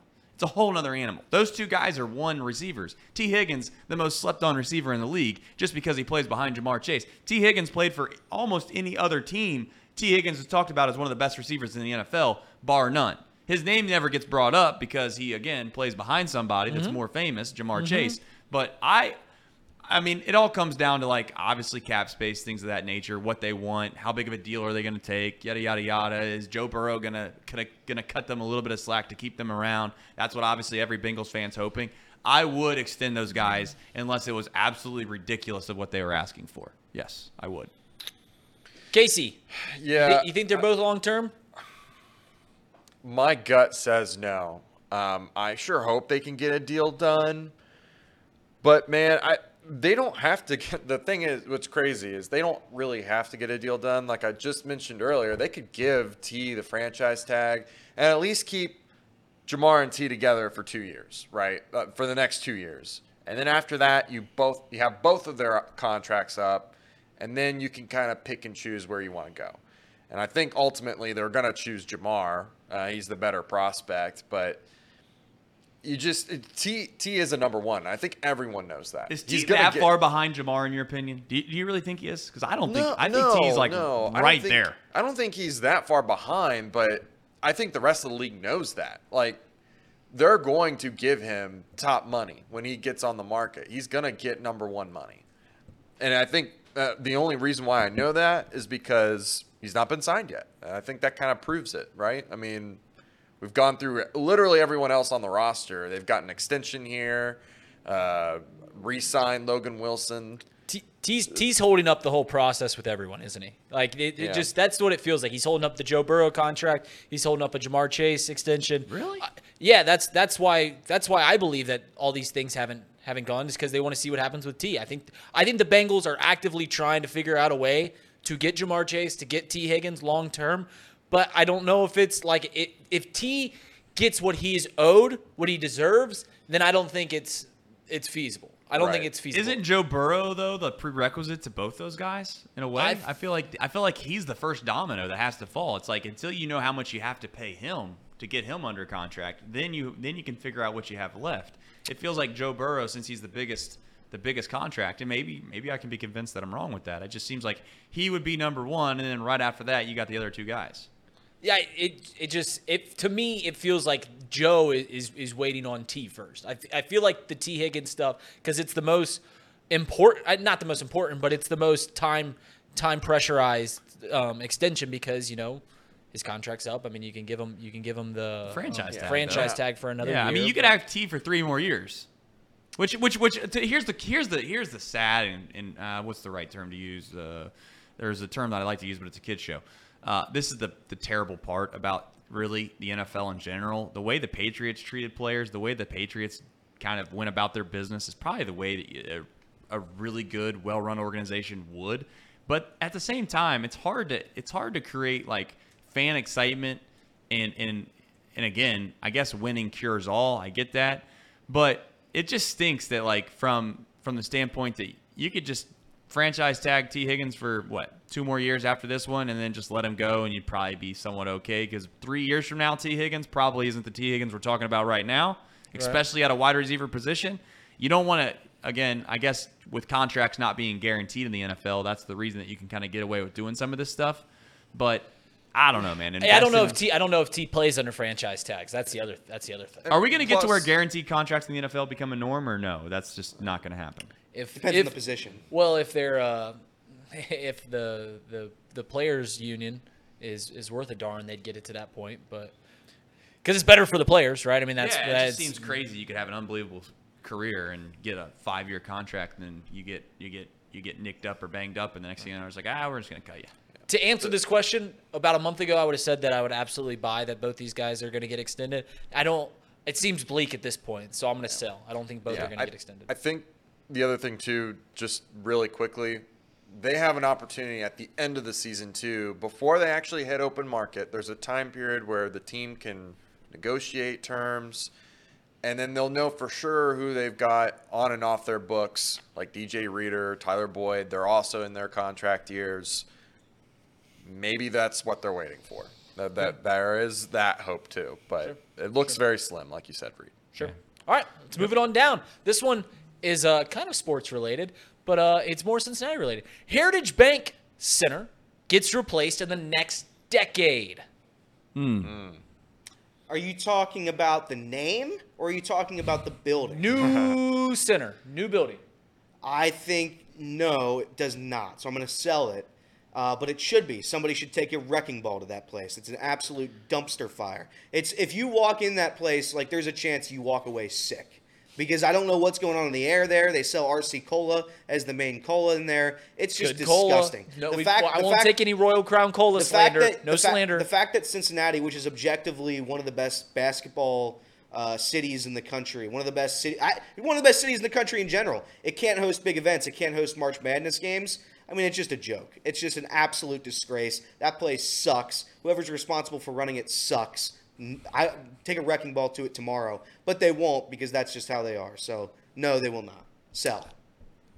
Trace, you think I'm we're gonna- buying. Yes, I'm buying. Yes, little yeah, positivity. I'm buying. Uh, ten years is a long time. Okay, ten years is a long time. In fact, if I would say, what did the what did the banks look like ten years ago? Right. Right. A I good- mean, that's a good I, I. I think I think that you can do a lot in ten years. I would be absolutely shocked if this city does not have a nice arena in ten years. In fact, if they don't have a, a nice arena in ten years, it'd be a colossal failure. I know that there's been some people that have some big, big, big, big, big money in this city that want an NBA team here. Whether or not they can ever make that happen, I don't know. But there are people behind the scenes that have been working hard on getting an NBA team here for a long time. I think an NBA team would work here. I really do. Um, but again, for them to get an NBA team, they would require them to get a new arena, which maybe that's the first step in the process. Um, I think in 10 years, again, 10 years is a long, long, long, long time. Um, could be a new arena. Would it be wild?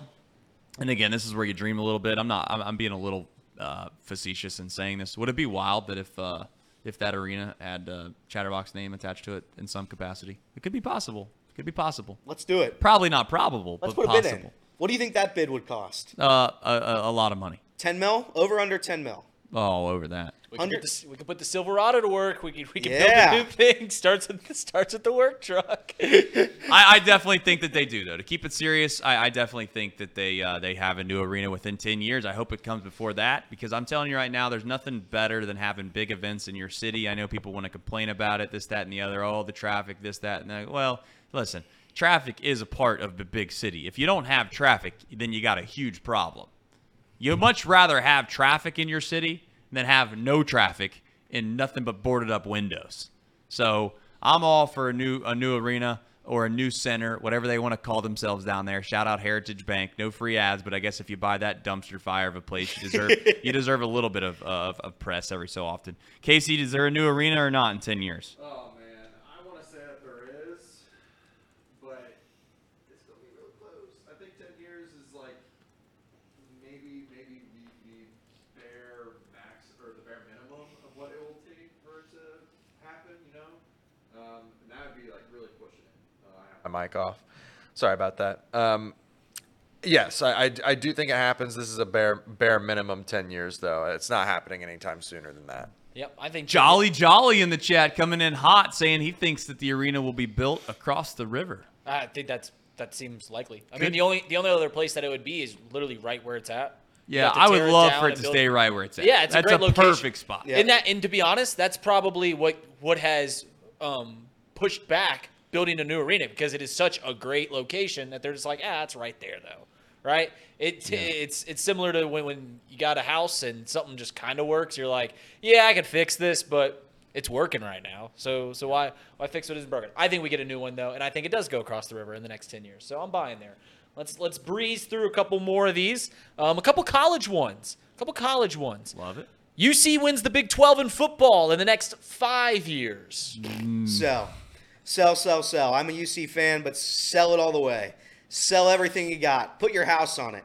Put, you know what? Every dollar that you've ever made in your entire life, you go to the bank right now and you bet against that. Mm. Sell it. Mm. College football is just not going to happen in the Big 12 for UC. I respect I respect the effort. I love UC football. It's just a different class. It's just a different it's just a different element. I mean, it's not even the same league. what- UC football compared to Oklahoma, whoever else is left before they join the super conference of the SEC or Big Ten, whatever happens in five years. But as of right now, I'd say sell. Do you think that they win in football or Basketball, they could. They could win in basketball. I think it's I think it's way more likely that they win in football than basketball. Oh, no, no, Oh, no. I Kansas has won that league tw- 20 straight years. yeah, I mean they have, but they haven't. They haven't played 20 UC yet. haven't played UC yet. I listen. I listen. I, I think football is just. it- It's going to be significantly more difficult. Uh, I, I I don't I don't know how we would even be in a position to win the win, win football. I think I, in I fo- just don't get it. Uh, yeah, I think in football it's it's way more likely. I'm I'm buying this because I think that conference is going to be not very great in a couple of years. Like This UC is nothing UC against UC basketball. UC will be, be the most prominent, uh, maybe besides TCU, will be the most prominent football school over the past five years in that conference at- next year. When when Texas and, and Oklahoma leave, UC's I, I I would venture to say that the chances of Oak, uh, Oklahoma, when Oklahoma and Texas leave, I think the chances of UC winning the Big 12 are just as likely as UC basketball winning the Big 12. I do, and it's not because UC basketball isn't going to be much better in in proportion to the football team. It's just the the level of competition.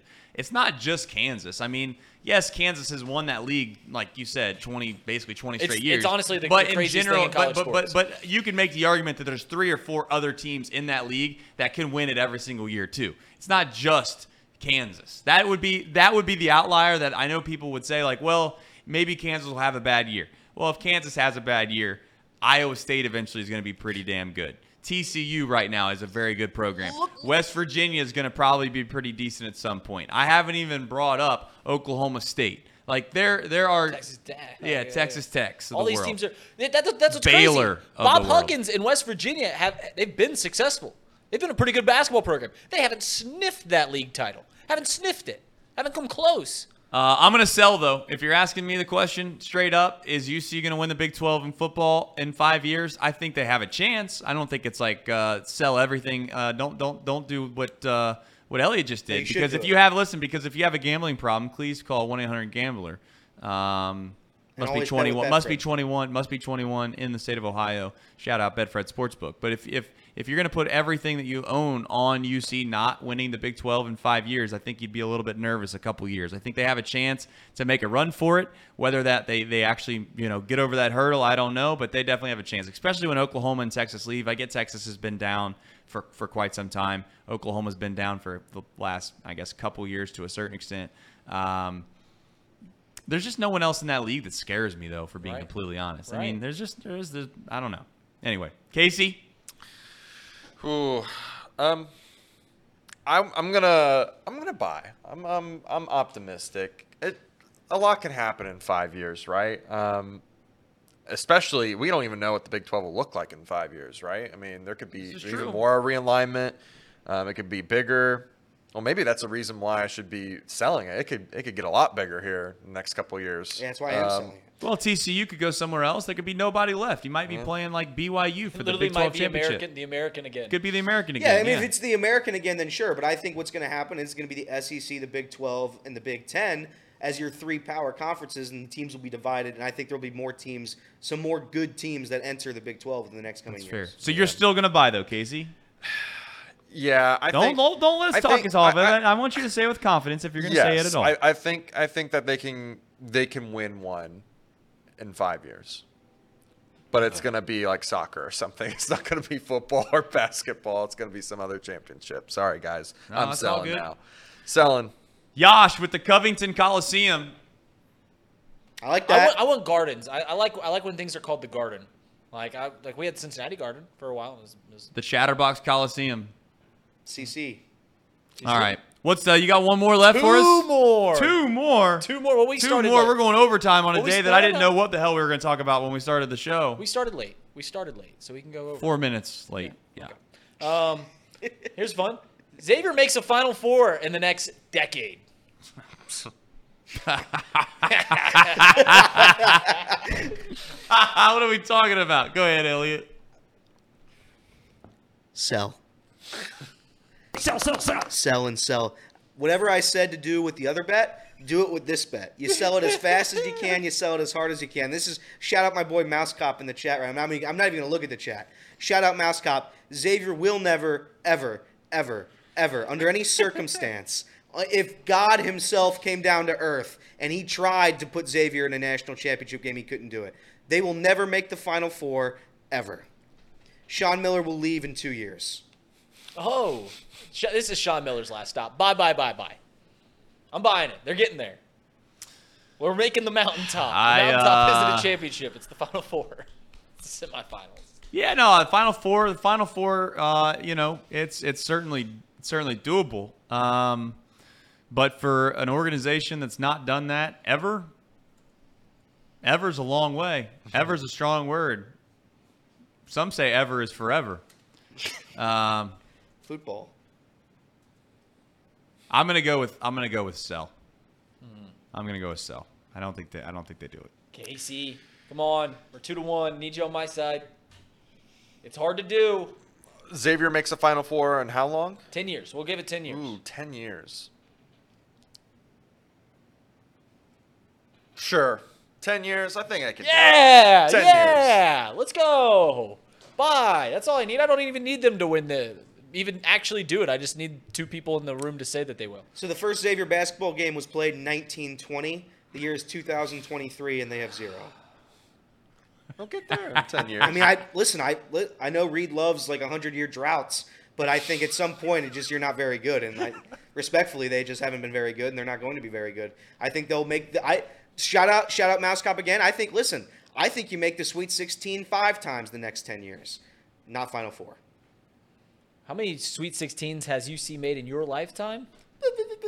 I don't know. I they made one. So think cal- one. I they think made calm one. down, guy. But I, I listen. I'm not saying anything about UC right now. I'm talking about Xavier. Let's not let's not act like Xavier is some tournament darling. They haven't made it to the Final Four in 120 years. All right. Next, final one. Final one. Fun one. Reds or Bengals win a championship in the next five years. Buy. Bye. Gotta buy it. Come on, Elliot. You got it in it. Bye. Bye. One of those teams will win a championship in the next five years, guys. So I'm buying. Nice. One of them will. They'll Oh, I love the way that in just went. Clip that up. One of them will. Clip that up. Clip that Reed statement up right there. You seen it. Also, I'm pretty sure it's called a National League Championship Series, by the way, just so we're on the same page. I'm assuming you Oh mean the World God. Series. I assume you mean the World Series, Oh, but, but so it is called the National League Championship Yes, Series. yeah. I mean, we're not- I mean, we're not gonna- is- we're not gonna say it is Bengals called the, uh, AFC It is called the championship AFC Championship game. Oh, the AFC Championship game isn't as cool, isn't as important anymore. Is that what we're doing right now? no, Reed? I'm saying that's not the championship. Okay. All right. So, so I'm still gonna buy. Still gonna buy. Um, I would make the argument that if it's not the next five years for Cincinnati, when the hell is it ever gonna be? When the hell is it ever gonna be? They got the two. They got they got they got one up and coming franchise that you could argue has the best young core in all of Major League Baseball, and you have another team that arguably is the Super Bowl favorite not only this year but probably going into next year as well, as long as everything stays healthy. That's the only caveat to that. But at the end of the day, if you're not buying this now, then you're never gonna buy it ever, ever. It's true. No, it's true. I didn't want to buy it just because I don't want to have my stink on it and jinx it and kill these franchises. Uh, but I, I do think realistically the Reds have a shot at a championship in two years here. I think next year they're going to be competing for a, for an NLCS. I think the Cincinnati Bengals this season could win the Super Bowl. Mm-hmm. I think I, I think the Bengals next year could win the Super Bowl. So, it, it, and like Trace said, if it's not going to happen now, it's not going to happen ever. This is quite literally the best time to be a Cincinnati sports fan in the past 30 years. So, I'm, I'm, I- I'd buy it. I'd, I'd realistically buy it, but for, um, for the show, I'm going to sell it just so I don't jinx it. What do you think the uh, Betfred Sportsbook odds would be on that? It feels like you should definitely get plus money in a situation like that because you have to you have to win a championship. But we're talking about two franchises that you could argue are going to be pretty good. You get five years to do it. That's a that that adds a little bit of Right. layer to it. Right. My guess is um, my guess is like plus two 280, 290. Oh, it would be more than that. It would be more than that. It wouldn't be like plus a thousand. It would probably be like plus seven hundred. Plus, uh, I I- mean, it'd probably still- it'd probably be like plus three hundred. I think. I think it'd Well, be like three already plus- because the Bengals, the Bengals. I mean, that's five chances. The Bengals are Super Bowl contenders right now. Well, The what Reds- are the Bengals' Reds are- chances to win the Super Bowl this year? Plus Plus a six thousand. hundred? Yeah, plus plus thousand. Plus Plus a a thousand thousand, just Elliot. I mean, that's year. plus a thousand just to win this year. You get five years. That that's coming down to at least plus five hundred. All right. Listen, the Bengals are already Super Bowl contenders. Like they are already there. They can do it this year. They can do it next year. The the Reds are, you know, they're going to be pushing the playoffs for a while. They've got some pieces to get before they're real real World Series contenders. But five years seems, I it, I think it's closer to even money than we even than we are even giving it credit. It's probably like plus one fifty or something like that. Yeah, it might be. That's why we're not sportsbook odds makers. But I do know one thing: this weekend you can bet on college football again. And I'm going to tell you something right now. If there's if, if if you don't like watching this show, I understand. I get it. If you like making money, though, I can promise you this: there's a good chance. There's a good chance. And again, when Thom comes back, by all means, he's going to sit at this desk, and uh, we'll we'll figure something else out in regards to the way this looks. I got to be honest. I'm regretting uh, maybe hosting this show uh, this week because of the way that the Reds are on the West Coast, and I'm li- literally like killing my body at this moment because I don't know how the hell I'm doing this, but I am. Um, uh, so shout out to my brain. But here's the thing. Here, here's the thing. I do know this. It might not happen this year because I do believe it jinxes. I don't want to jinx it. That's right. But but we do know how to bet on college football. And I can promise you that you will win money. I know that you're not supposed to say that. It's probably a, an asterisk on there. There's probably some little language I'm supposed to use now if you have a gambling problem. Call said 100 one thing you're Gambler, not supposed to. 21 plus in Ohio. He put quotes on it. He put quotes on it. I put quotes on it. You you, you might win money. I, maybe that's like false advertising. We'll get sued because I said that you're guaranteed to win money. That's probably not the, not the thing to say. But here's the thing. I uh, I, I I I personally uh, have been uh, in the green for three straight years, and it's all because of one thing. It's a, it's called a system, analytics, analytics. That's what we're doing around here. Yeah. We're doing analytics, guys. Yeah. We're back on analytical analytics. guys. We're analytics guys. We're deep in the lab, cooking up greatness. That's why all these other rappers hating us. We got a white girl with no legs. She only got them wooden pegs. And that- Rap, I'm keeping it. it going. I got to No, keep no, it no, going. no, no. Rapping all day, hooray! And you know who be on that track? DJ Mousetrap. My flow's by like the middle of May, and I'm finna steal your girl. Yeah, her name is Faye. Your girl says she like me better, and I don't even like Getta. I think it's gross, but I do like toast with butter on it, but just a little bit. I'm done. So, for those that don't know what the hell just happened, uh, Reed Mouse comes out. We need to do a sound check for one of the very first things we ever do around Chatterbox. It's like, hey, uh, talking to that mic, we got to see if this is working. This is years ago, by the way. What does Reed Mouse proceed to do? He proceeds to pull out a a, a lyrical. Uh, genius rap song that he get, decided to come up with when he was in high school, and that was it. You just performed it. It's it's amazing that he was not only able to do that off the ki- off the cuff, off the clip, whatever you want to call it, right like that in the media, a drop of a hat, something he made up at high school. Yeah. At high school. The How old were you when you came up with that? 17 years old. Nice. It's still it's somewhere on Twitter, somewhere on the Twitterverse. All right. DJ Mousetrap. Well, you'd be the second rapper that we've had here at Chatterbox. That is true. That is true. That is true. Okay. Okay. All right. Um, here's the thing. We're at 12:11. If I told you before this show started, my brain was thinking we might make it to 11 o'clock before we just ran out of topics and conversations and some ideas. When I tell you, also, I walked in here at 11. Nope, not 11. See, that's my brain. My brain's really not 9:50. good. 9:50. I also would be telling you the truth. Um, I'll try to get in here a little earlier tomorrow. We'll see if we can't start. The, by the way, the show didn't start uh, not on time because of your boy here, though. It just, it just, there was pre-planning going on. Not going to blame Casey. He's over there. he's, he's, he's, he's got five different computers he's working off of. He's working overtime. Not we're not we're not going to get on Casey, but just wanted to be known that it wasn't me and it wasn't my fault that the show started late. Tomorrow we'll start on time. Why? Because we start from 10 Hey. to 12 P. and that will be tomorrow, Friday. Until then, you take care of yourselves. You tell somebody about this show. Much love to you. We really appreciate you watching this, what we consider probably a dumb show until Thom gets back. Much love to everybody. See you tomorrow.